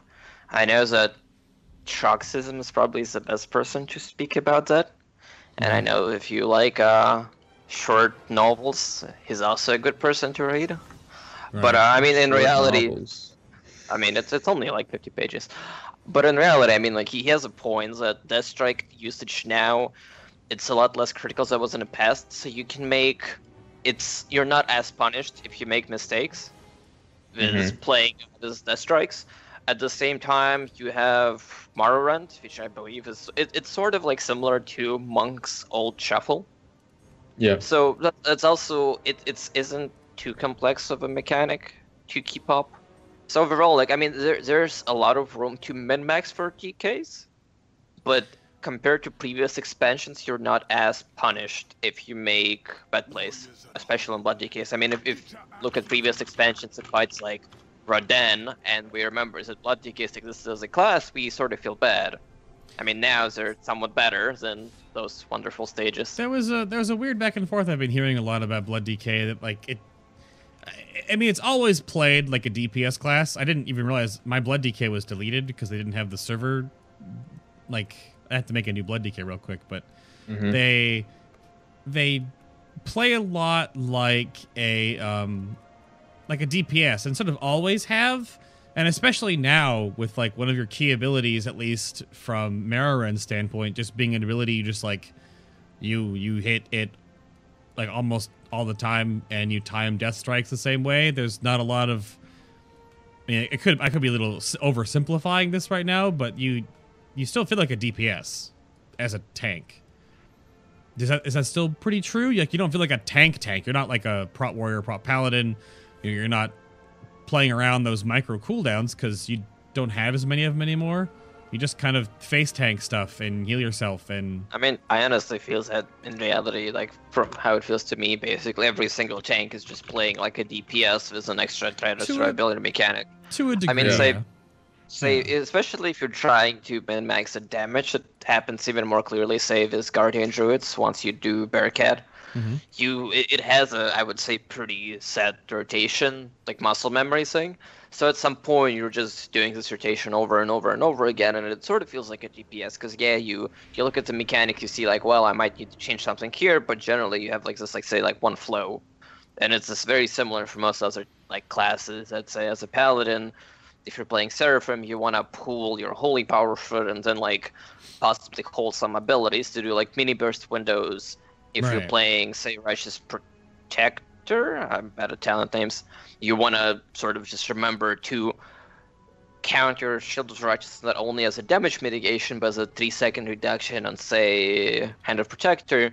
So sometimes when you see like, well, my Hand of protector is at like right now two seconds, you might wait two seconds, take an extra hit, hand of protector yourself, shield of righteousness, and it's already like you're gonna get the mitigation to survive, gonna bump yourself up somewhat higher, and already reduce cooldown. So there's there's I feel like a lot of tanks are in a way very similar to DPS and how you manage them and how you have to keep track of a lot of things. and the better, at least from certain ones, at least uh, I feel with um, like protection paladin, for example, the better you DPS, the better you survive. Mm-hmm. I Like, mean, which- as a protection paladin, I feel like that now that's that's really not the case because a lot of a lot of better DPS comes at the expense of weaker survival, especially if we look at Seraphim. Yeah, because your but best DPS is basically Seraphim on cooldown every 15 seconds, every 30 seconds, just two charges, which is terrible for your survival. yeah, but you have to make sure that you are hitting judgment like on cooldown for cooldown reduction purposes and stuff like that, and keeping up SOTR. It's very similar to how like a DPS thinks, where they are you know hitting certain abilities in a certain priority list in order. That's what I mean. And like you can't just like hit whatever you want, and then you'll you'll have less survivability that way. So I guess that's, yeah, that's true. But I mean, it's also been the same way as for tanks for a while, Mm-hmm. at least from how I see it. The one thing I heard about Blood DK that's really weird is you don't have, unless you take, I guess, I mean, you, you can Rune take tap. rune tap, Yeah. like you kind of have to, because you actually have no flat DR. You have, oh, Mhm. not not a cooldown DR, but you have obviously Marrow Rend and putting up stacks Yeah. of Bone Shield, but Mhm. that's that's it. You have a parry in um, in Dancing Rune Weapon. Your even your consumption, your artifact ability is just healing, and then you have Vampiric Blood, which is more HP and more healing. So like you Yeah. don't have an actual straight up shield wall style ability. Every other tank does, which is kind of a strange back and forth with Blood DKs. But I guess mean, they, it- they they constantly take less damage, sort of, because they're always with Bone Shield. They always have Blood Shield. They already healed them. So I don't know. This is the parts when we do jazz hands and say Glass Fantasy. okay, sorry. Glass Fantasy. That's right. That's right. But they have Bone Storm, so I mean, what else do you need, right? yeah. You can even macro in the sound. You could. You, you definitely could. Just make that custom macro. Mm-hmm.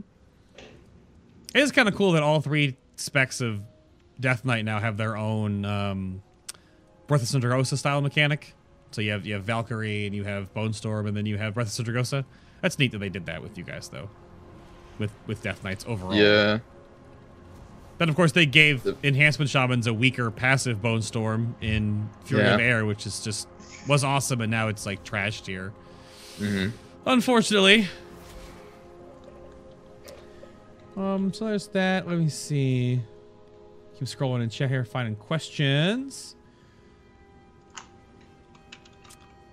When do you expect the final balance patch to hit? Uh, never. They'll be First week of first after the first week of heroics is done. Well, that's- yes, but they'll they'll be hot fixing and balancing stuff all the time. So yeah, it's I never mean- it never done. Realistically, the final big one is going to be after the first week of heroics, going off Black Rock, going off Highmaul, going off HFC, going off Siege. It's it's when you finally get it's, it's you do the first pick of heroics and then you wait for patch notes to receive. You need to really quickly reroll before the raid Tuesday. Well, I don't know about that. you don't have enough time. But um, yeah, no, I mean they're definitely they'll definitely have out uh, big patches. They always try to want to get a patch right before Mythic starts, and then they want to leave it for that raid tier. So yeah, we'll definitely see the Tuesday that Mythic's open. There'll be patches. There'll be a patch, Mhm. and then the Tuesday, and then especially the Tuesday after Heroics open for Nighthold when set bonuses and double legendaries are in play. that will definitely be a patch for sure. Yeah, they gotta destroy Death Knights. Of course, They of always course. do. Of course. Always. Yeah, yeah, yeah. Absolutely. I put rooftop on my bar. Um, what do you think of Holy Paladin? Well, I, I feel like my opinion of Holy Paladin changed drastically since the Gamescom announcement about no more WeakAuras. Because the wonderful raiders that like most Holy Paladins had Oh that God. tracked their mastery is now Oh, completely that's- gone. Their So mastery I- isn't even a huge point though? Because you're either going to be close to who you're healing, or you're going to be close to who you're, you're far away. Like you know, I don't know. It's a weird mastery, but yeah. I mean, it's it's it's a class fantasy, but uh, again, it, it, I feel like I heard your hands in that one. That was pretty funny. I feel like it's a it's a bad idea when you make mechanics like this that you can't easily indicate. Like I mean, unless the Holy Paladin's all of a sudden gonna get something like Disc Priest, uh, Holy Nova, not Holy Nova, uh, Atonement, not whatever is a big disc circle thingy. Unless they're gonna get something like this, I just don't think it's gonna be good because like oh somebody was standing say like two feet outside of you, so outside of like some golden range, so you're losing your HPS. It, it's just I feel like it's a clunky mechanic because I know how much Blizzard developers like using the word clunky. That's very true. Um, uh, Dalek. Sometimes I use Eye Beam on single target because fantasy is building up inside me during the encounter, and I have to let it out.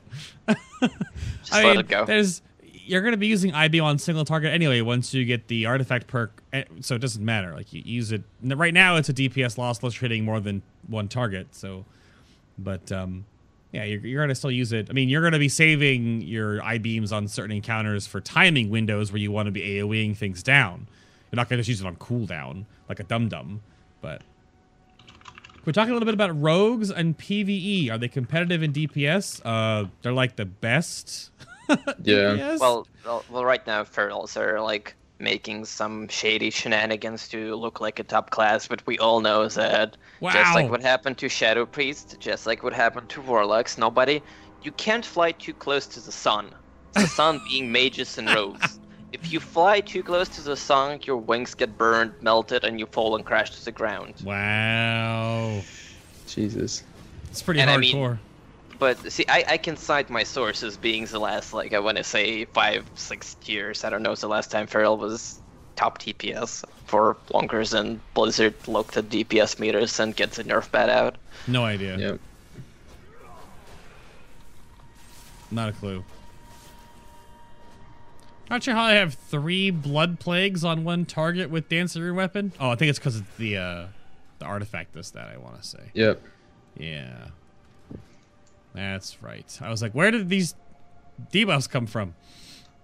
Um I guess if I were to put like a just like an arbitrary like personal feel on how the artifacts for tanks all put together from you guys, how do you feel um if you were to say like the the best artifact on a tank versus the worst? Uh, what do you think, Dreams? Which tanks have the best artifacts? Yeah. do you have any Uh, You mean like abilities? just like how, how- yeah, yeah, how they how they feel design wise. I'm not talking about power rankings because that doesn't matter Oh. because things can be buffed and nerfed. But like, you know, you were talking earlier about how getting your first two golden dragons is really important. Then after that, it's kind of like, eh. Yeah, I like the um, I really like Vengeance because you can go one way. Like there's clear like DPS gains, clear tank gains, and then just stuff that you just straight up need. Sure. So it allows you to like actually pick like oh you know I want to have this trait because it'll give me more DPS, or I want this trait so I don't die.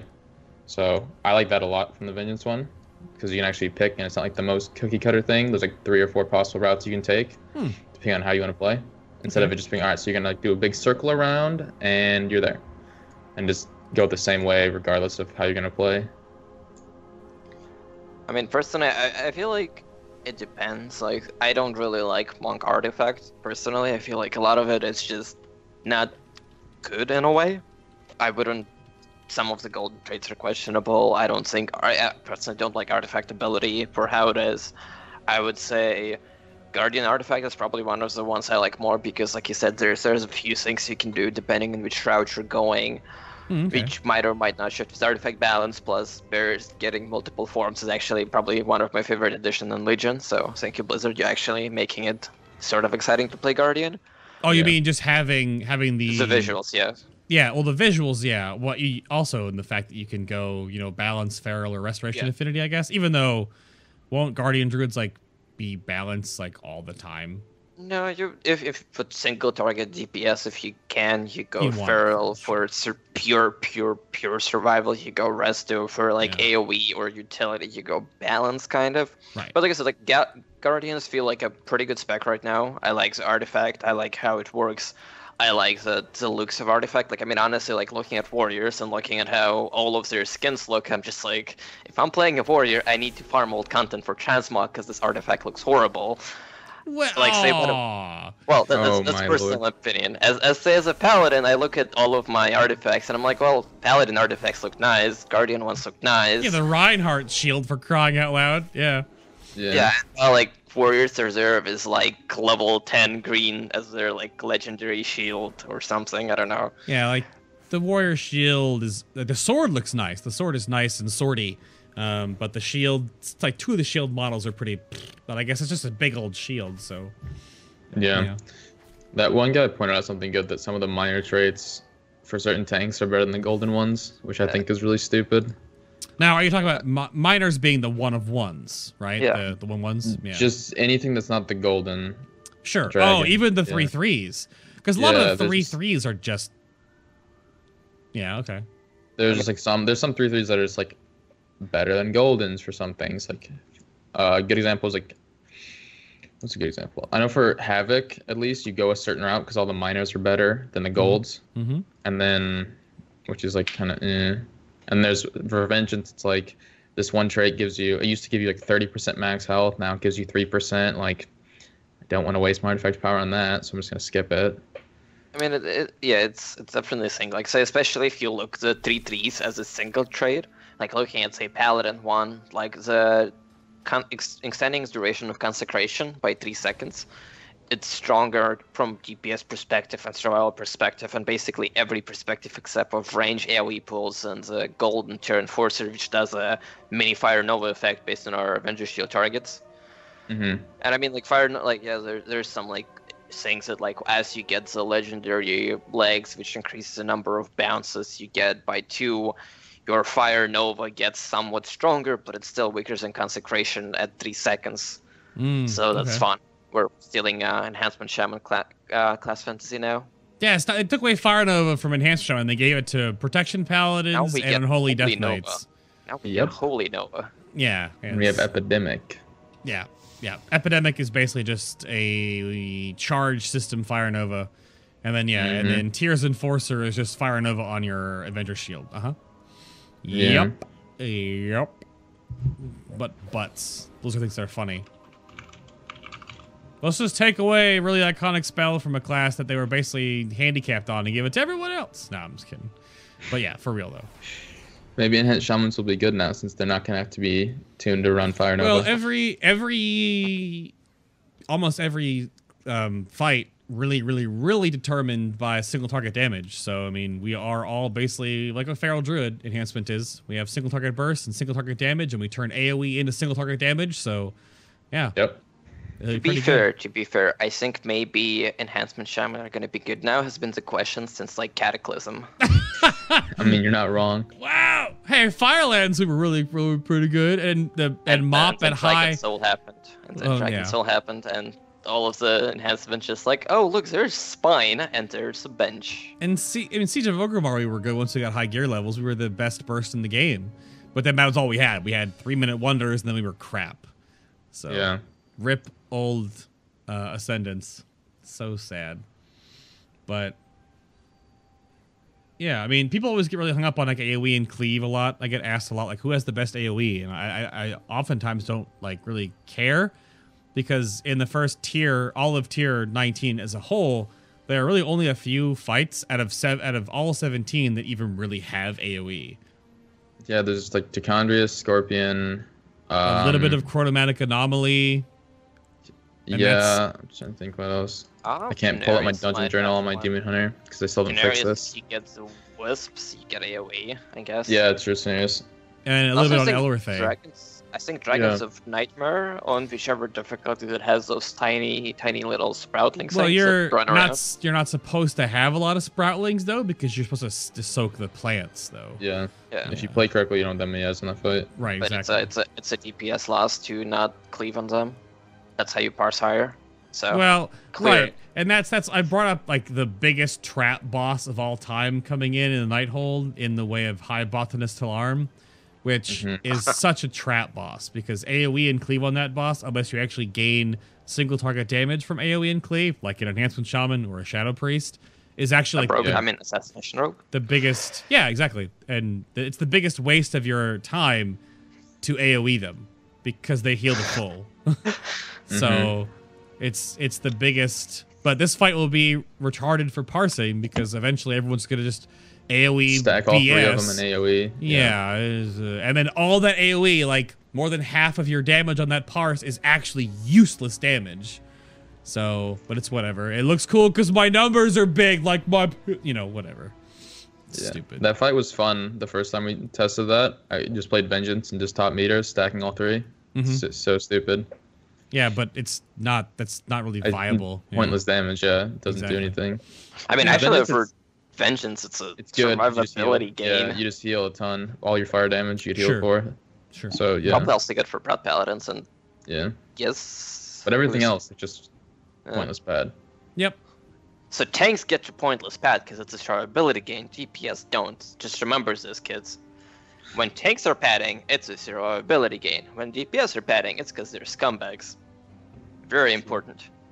Well, you can't. Oh, back on the whole sor- the whole final patch things. Um, there, there, you can't determine that because you can't. What are players gonna do? Are players gonna just store up artifact power on their spec and not use it, and then raid heroic splits with no artifact power, and then wait for the balance patch, and then put all I've artifact power into say that. like Um, that's not gonna be a thing. That's Well, honestly, so I've- I've heard inefficient. A lot of people say that that they're just honestly saving all of it in backspace on some of their like key split specs. Like, I mean, like if you're red, you're red. That's whatever. sure, but exactly. if you're like rogue, you might like. I, I've heard some people say that oh, they're gonna put in like say 13 or 14 traits into one spec, 14 traits into another spec, so they're like old, somewhat unlocked, and you're not too far behind. right. But you also didn't invest a lot into one artifact, and then you're just gonna venture everything, put all of your artifact power in your guild bank, I mean in your personal bank, and everything, and as soon as the patch comes out, you pick the right spec. But it's it's questionable. It's it's it's not. I don't. I, it's not going to be a thing. I maybe for like like, again, what what Greyhound said is correct for pure DPS classes, maybe, which is just Hunter, Mage, Warlock, Rogue. But Yeah. um, you know, if you're if you're a tank or if you're a hybrid, it doesn't matter at all. If you're a healer, it doesn't matter at all. So it's only for four classes in the entire game that should worry about that. And even though that's it's uh question about WoW overall since Legion feels like a good expansion. You got that right. Finally. Um I think there'll be a next expansion after Legion. Oh, of course. I mean, I don't think They're it'll be stop. for like two and a half to like probably two and a half years from now, I imagine, because they've already confirmed three tiers, so that automatically plugs you into two years. Just because if Yeah, they put if a tier is five to six months or so long, and then they got to put like a you know half a year beta period, that's two years. So yeah, we'll we'll be in Legion until uh, I would say at least 2018, uh, if not early 2019. But again, I don't think that far ahead because we all could be dead by then. So who knows? I don't know. The sun could explode, or not. I don't know. Um, let's see. Which healers are you gonna have in your main raid? Uh, I think as a tank, you want to have uh, a shaman, because Shamans, Holy Paladins, and Resto Druids. Yeah. I don't know about other specs. I don't. I mean, Mis- I don't think Mistweaver Monks are very good, and then Priest is gonna be. I mean, you're probably just throwing a Priest, and maybe stack one of the other three. That's really good. I think maybe stack Mistweaver double Druid. Decent in reality because if, if we're looking at externals, I mean, you're not going to be able to get sacks from Holy Paladins because they'll just die in They five die. seconds and cry in forums. Uh, yeah. Sack can't decent. Sack can't kill you though. I thought it stops. at a removed s- that glyph. Uh, so it's the damage still gets transferred, and if there is any sort of right damage going out, you're probably just going to see a lot oh, of you mean in that regard? Yeah. Sure, Yeah. sure, sure. And I mean, it's. Uh, I mean, I just personally remember how when our healer forgot to glyph it, and we were doing Dark Animus progression, he used to try to double, um, double sack me and the other tank, And he was just die. Plus, I'm, I'm- I'm also not sure if it's a bug, but I do remember hearing that if say if um if a tank takes too much of a hit, it transfers that damage even o- over 30% limit. So you, you will still die from it. You can get If the one s- shot. Uh, I, I can imagine if if it's too much damage and the game doesn't correct in time in that less than a second reaction, I, I, I, I mean, it's possible. But like a holy paladin shouldn't just straight up die from sack. But yeah, Yeah, it just it, it's it's a risky mechanic that you're not going to be able to use as reliably as say calling druids for bark skin or calling monks for life cocoon, which is actually not as terrible as people say. Life cocoon isn't Yeah. that at all. It's it's yeah, but it's just a three minute cooldown bubble, so you can only use Mhm. it like twice a fight. You know. Yeah. Yeah. Um, but yeah, there's really no bad healers, and in certain fights, you're gonna definitely want to bring a disc priest. Uh, The wonder is that when we were doing raid testing the last time, it could have just been because, like just for stability. But I, I kind of wonder if like the 4.5 healer meta is gonna be pretty prominent, um, because we were running five healers. We were running 5.5 for some raid testing. And of course, that's just because numbers are all over the place. But with 5.5 healers, we were just getting stomped on. So I wonder if they're gonna be retooling that a little bit, and you'll run like four healers and a disc priest on almost everything. So you'll have like a swap position for like three put healers. You're gonna have you know your you're gonna have your holy paladin, your resto druid, your resto shaman, you're gonna have your Well- priest, and then one other. I wonder. You might run like a holy priest with uh, the legendary. That when they go into spirit form, they'll come back up with full mana, and you can just spam. like I think it's like 30 seconds. Like That- oh the yo, we're getting owned. the improved, improved death. Yeah, Same like, Yeah. oh, improved guys, we're class getting flavor. owned. I'm gonna go stand in some fire and die, and then Get- spam everyone up to full, and then come back with full mana. I mean, isn't that what they were? The Paragon Holy Priest was doing that, and I want to say in their no Method's Holy Priest or Paragon. I don't know. I think it was Paragon's was doing it in their Black Hand first skill when he went into spirit form to like spam people. That was a strat, something. yeah. Well, Par- So it's, it, Paragon. it, it's uh, Just Hands class flavor. a couple of the top guilds always had as part of their strats killing players. Like part of their strat was to kill players. Like they would always sacrifice a tank and Mythic Archimonde on the first crystal to ignore that you had to waste all that damage on a crystal. Like there were always, there were some strats that that the higher end guilds do to kill people. Yeah. So I've definitely heard about that. You you the Holy Priest dies during a heavy part of raid AoE healing, and they raid. They're they're the cooldown. They're dead. Is the that's the cooldown? Uh huh. Which is funny that Pretty it- they yeah. have improved improved death in Legion. Uh, yep. Uh, I'm trying to keep up in chat here. We got about ten minutes or so left. We've been bouncing all over the place right now, so hopefully you guys are soaking this all in. Do do do do do. Super Soaker. Is basically? I mean, there's way too much stuff. There's so much stuff to take in in this expansion. It's so there's so many little systems and, and bits here and just stuff that's changed and all these different nuances people aren't aware of. So I'm really looking forward to the um the Mythic Gul'dan World First raid race. That's going to be an interesting one, just because how shake up, how, how shook up the raid scene has been with the different guilds and stuff like that, and now the the removal of those kind of the range oriented WeakAuras and stuff. That'll be. I really wonder what the raid race will be, and of course I'll be doing World First um, interviews with the top guild that takes the cup, like I did in the last two expansions. So we'll definitely sit down with them. Um, do we have any comments about Moonkin? They're not ferals. I don't know. Moonkin? I honestly, looking at Sims, they look pretty mediocre compared to other specs and compared to Feral. I mean, I'm sure that there's like an angry Boomkin about you pop up and say, well, our Sims are not up to date or something, and Sure, we're actually sure, amazing. But I haven't seen them, so right now, it looks like Ferals are actually pretty competitive. Boomkins, not so much. what I've heard about don't what I've heard about balanced druids is that they actually have theoretically like the best AO, the best burst AOE in the game, but it depends on a the skill of the boomkin and b the positioning of the tanks. Because if you can really do a great Fury of Elune, the freaking you know the purifier beam from on high, it is one of the highest DPS AoEs in the game. But again, it's only a four yard circle. So if you can clump that stuff up and you can destroy it and turn it into mush, then yeah, it's it's super strong. But that that balance root has to know how that works, and their tanks have to also let them do that. So that's like a big problem. They have so much balancing. It's kind of like a Fire Nova effect that I had for the last two expansions, mostly this one. That if I can't Fire Nova, I suck. So now our Boomkins, if they can't Fury of Elune tons of targets, do they suck? It's. I'm sure they'll be fine, but they have really constant AoE.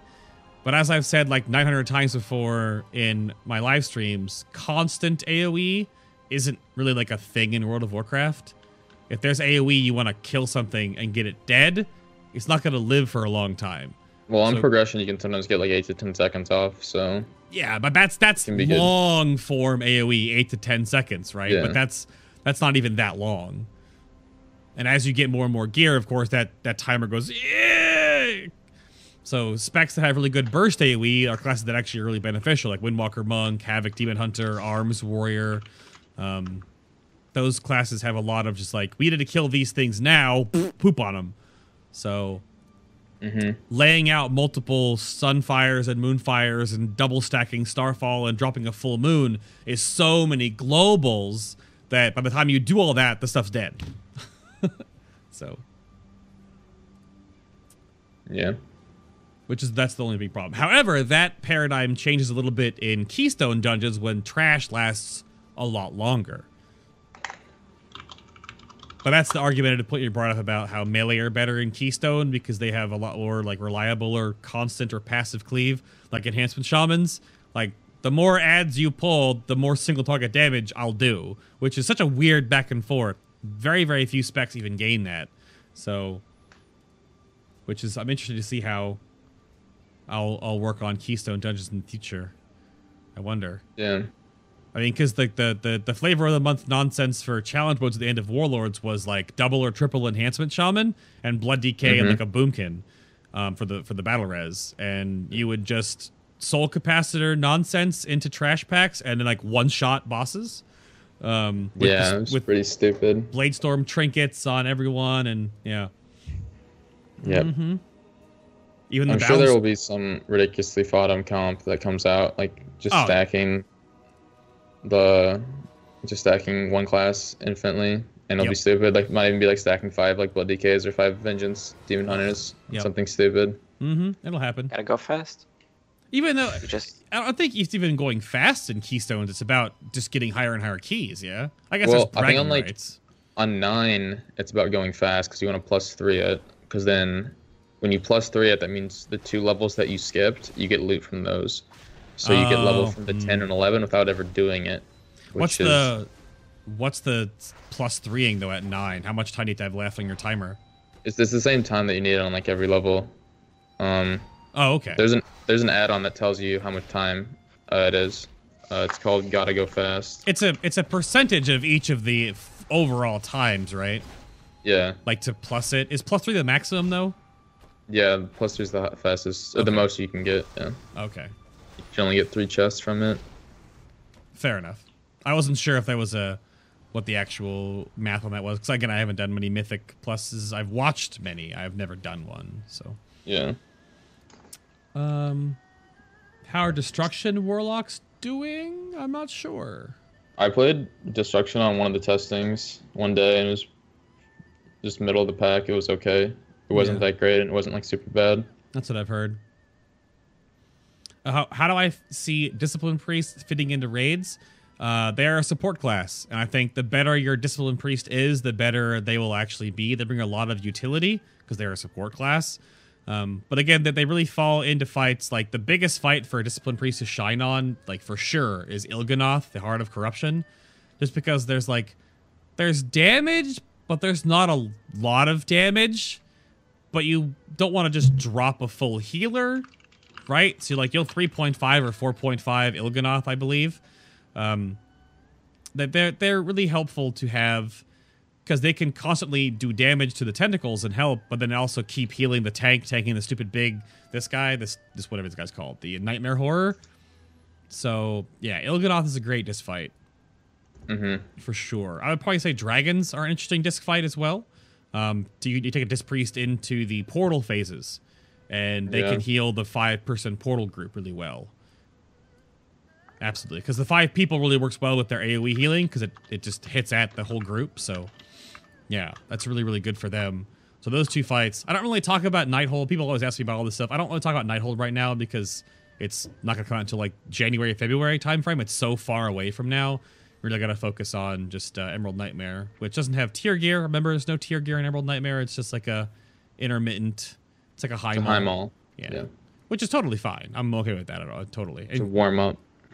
well, we have two warm up raids now because we have the Stormheim raid coming Yeah, as well. True. Yeah, we didn't know about that until uh, yesterday.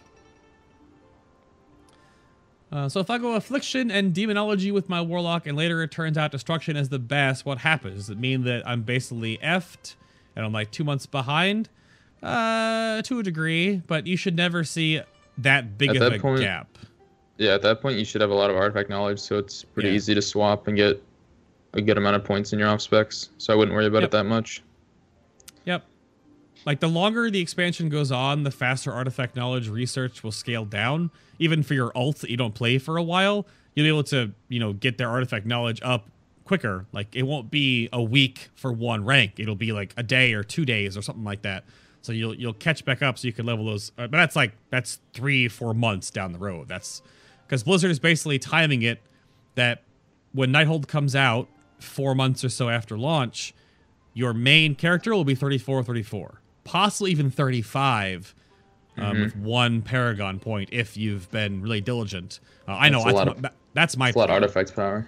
right yeah the plan for a hybrid like myself is to get the one paragon point um, before nighthold because it takes you about 14 weeks to get 34 34 and we'll have more than the more than that time before nighthold comes out so Yeah. Yeah. Do you think holy priests have enough to get a raid spot? They can do whatever. They jack of all trades. They can spec whatever that you yeah. need.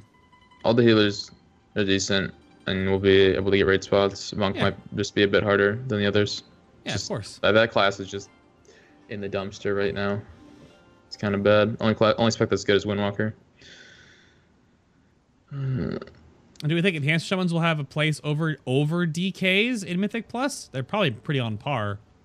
Like Unho- Um, unholy and enhancement shaman. I don't know. I. Unholy does more damage, but Shaman's good because it has like grounding totem, uh, cap totem, and you have uh, lust, which is really important.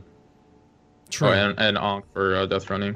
If you Yeah. don't have any battle reses. Because you gotta. That's the weird back and forth on keystones. Is that either you, you probably always want to have heroism, I would imagine, and you probably always want to have a, a battle res if you can. So, Mhm. yeah, that's what it kind of limits. There is definitely a meta in Keystone Dungeons for sure. Easily Yeah. is. There definitely will be, and it'll, it'll evolve more over time. So. Um, are you saying any questions in chat before we get out of here, Greyhound? What are you What are you thinking? Ah, not really. I'm just answering them in chat as, as we go. Okay, yeah. If you guys are answering questions in text, that's totally fine. That's definitely fine. Yeah. Um.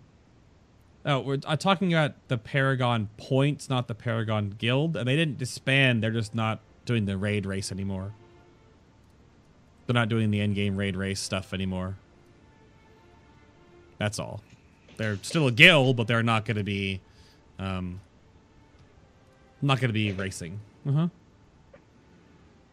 Is Retribution Paladin really that bad? Uh, I mean, not really.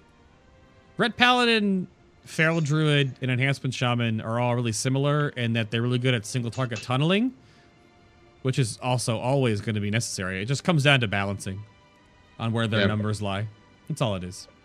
Ret and Enhancement right now are both pretty awful because they get so much from their artifact weapon. Enhancement Shaman's having six traits that enhance Storm Strike.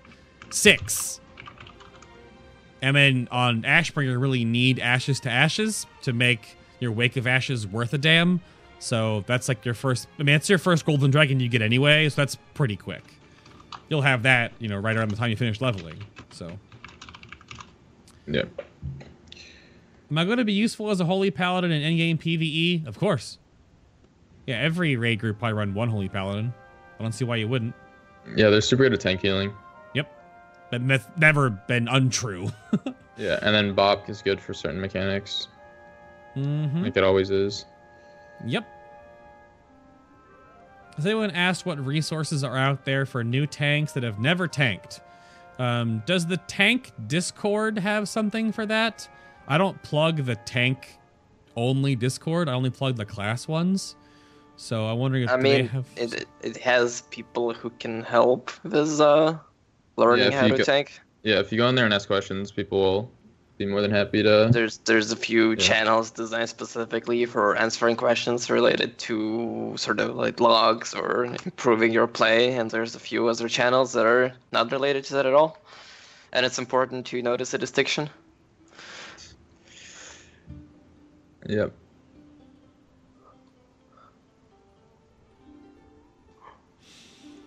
Uh, and then Dark. I'm doing all right, Dark. How are you? My rogue has been my main for years. and I don't really like the new changes, and I wanted to main Demon Hunter, but my guild don't really want doesn't really support playing a Demon Hunter for raid progression. Why not? Havoc is gonna be really great on certain fights, if not instrumental. Um, just because they bring so much burst AoE damage, they're really good on certain fights. So I don't know why your guild would prevent you from playing a Demon Hunter. They have nothing utility to help groups. I don't know. There's going to be some stupid darkness shenanigans. I'm sure will rear their ugly heads eventually.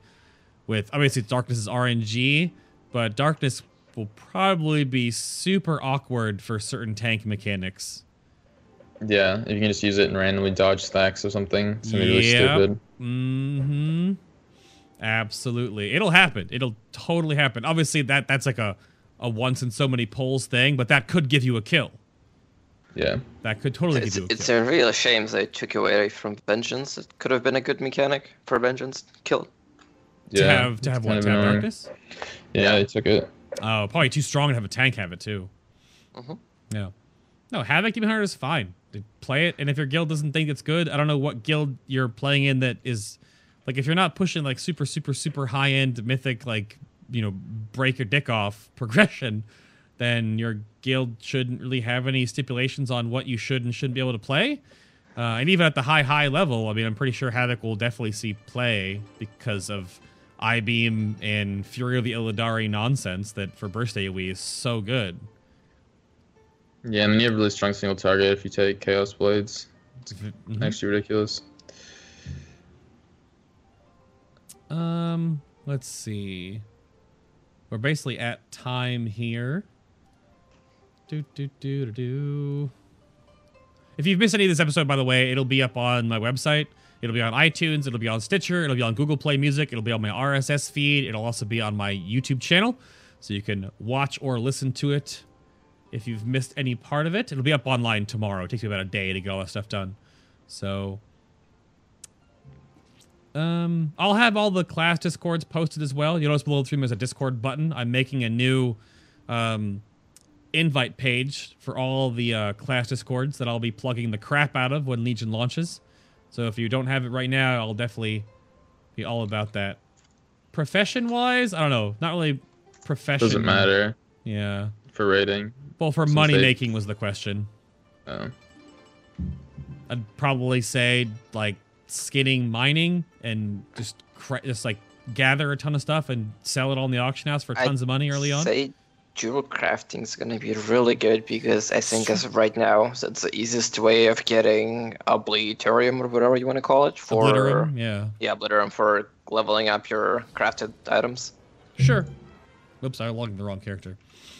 Um, yeah, but I, I would say early on, if you want to make money, all the gathering professions at the beginning of expansion will always make you tons of money because people are lazy, don't want to gather. They want to just buy stuff. So you could you could reap the, the benefits of, of that if you were looking for to make gold, for sure. Yeah. That's definitely a thing. Um. So you're invasioning your mage up. Oh yeah, if you're not leveling your ults right now in invasions, then you're doing it wrong because it's so good. It's so good to level in invasions right now. Holy crap! But when they fix the split XP problem, oh, it's so juicy. Mm.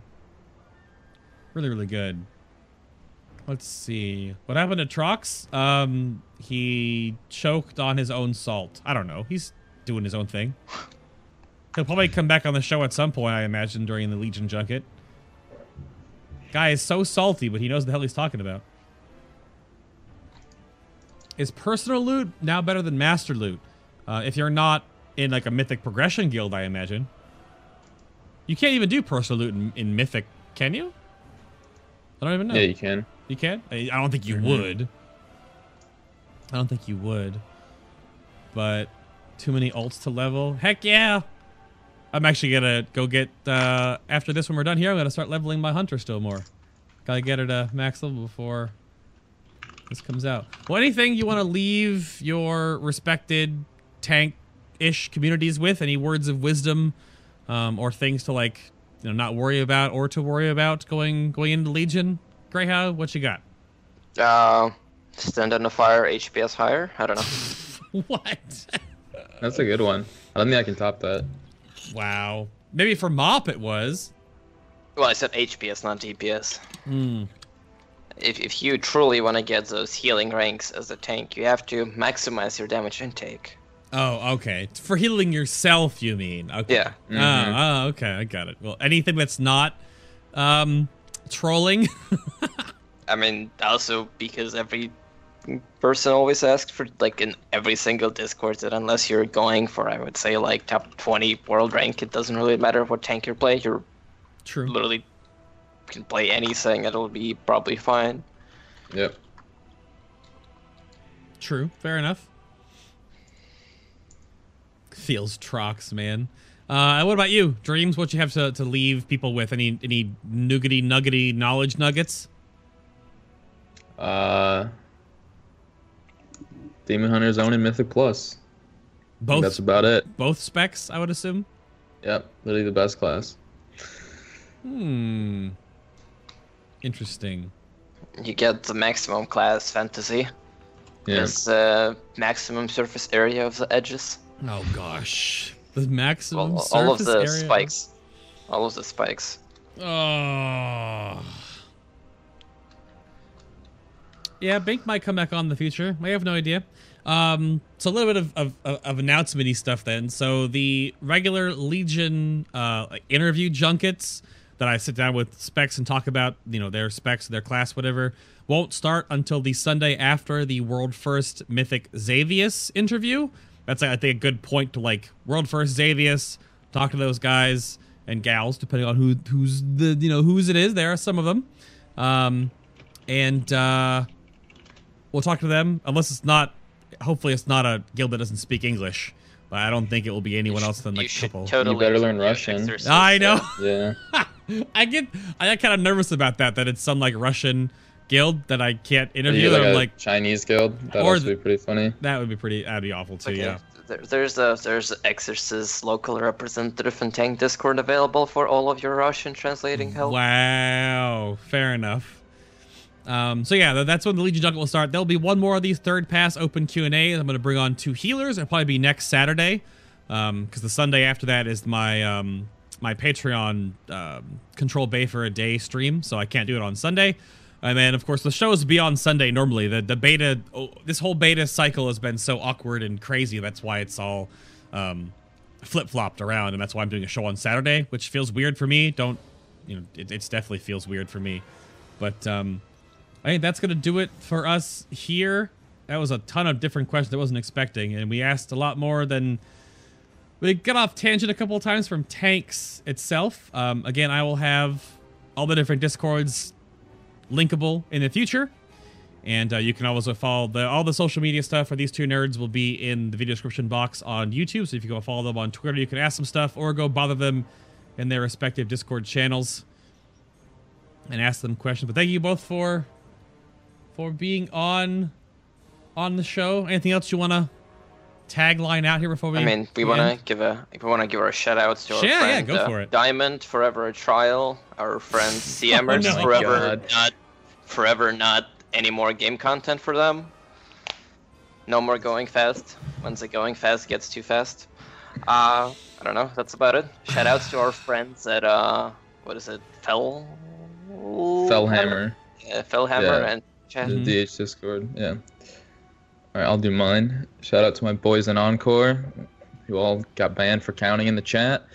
You guys Yep. are stupid. Yep. Um, and that's about it. Oh, shout out to my boy Bruno. There we go. Shout outs to SPK for still looking for another tank after their warrior quit. Oh, we Poor still go. We still go fast. They say. Uh huh. Uh huh. Ridiculous. Well, thank you both for being on the show. I'm gonna bumper this out, and uh, that's gonna do it for episode 116. Thank you for watching. I'm gonna run some ads if you want to stick around and support the show. But if not, you can check this out on YouTube, on Stitcher, Google Play Music, all that good stuff. And if you're listening to it right now in the future, uh, hello and uh, also goodbye.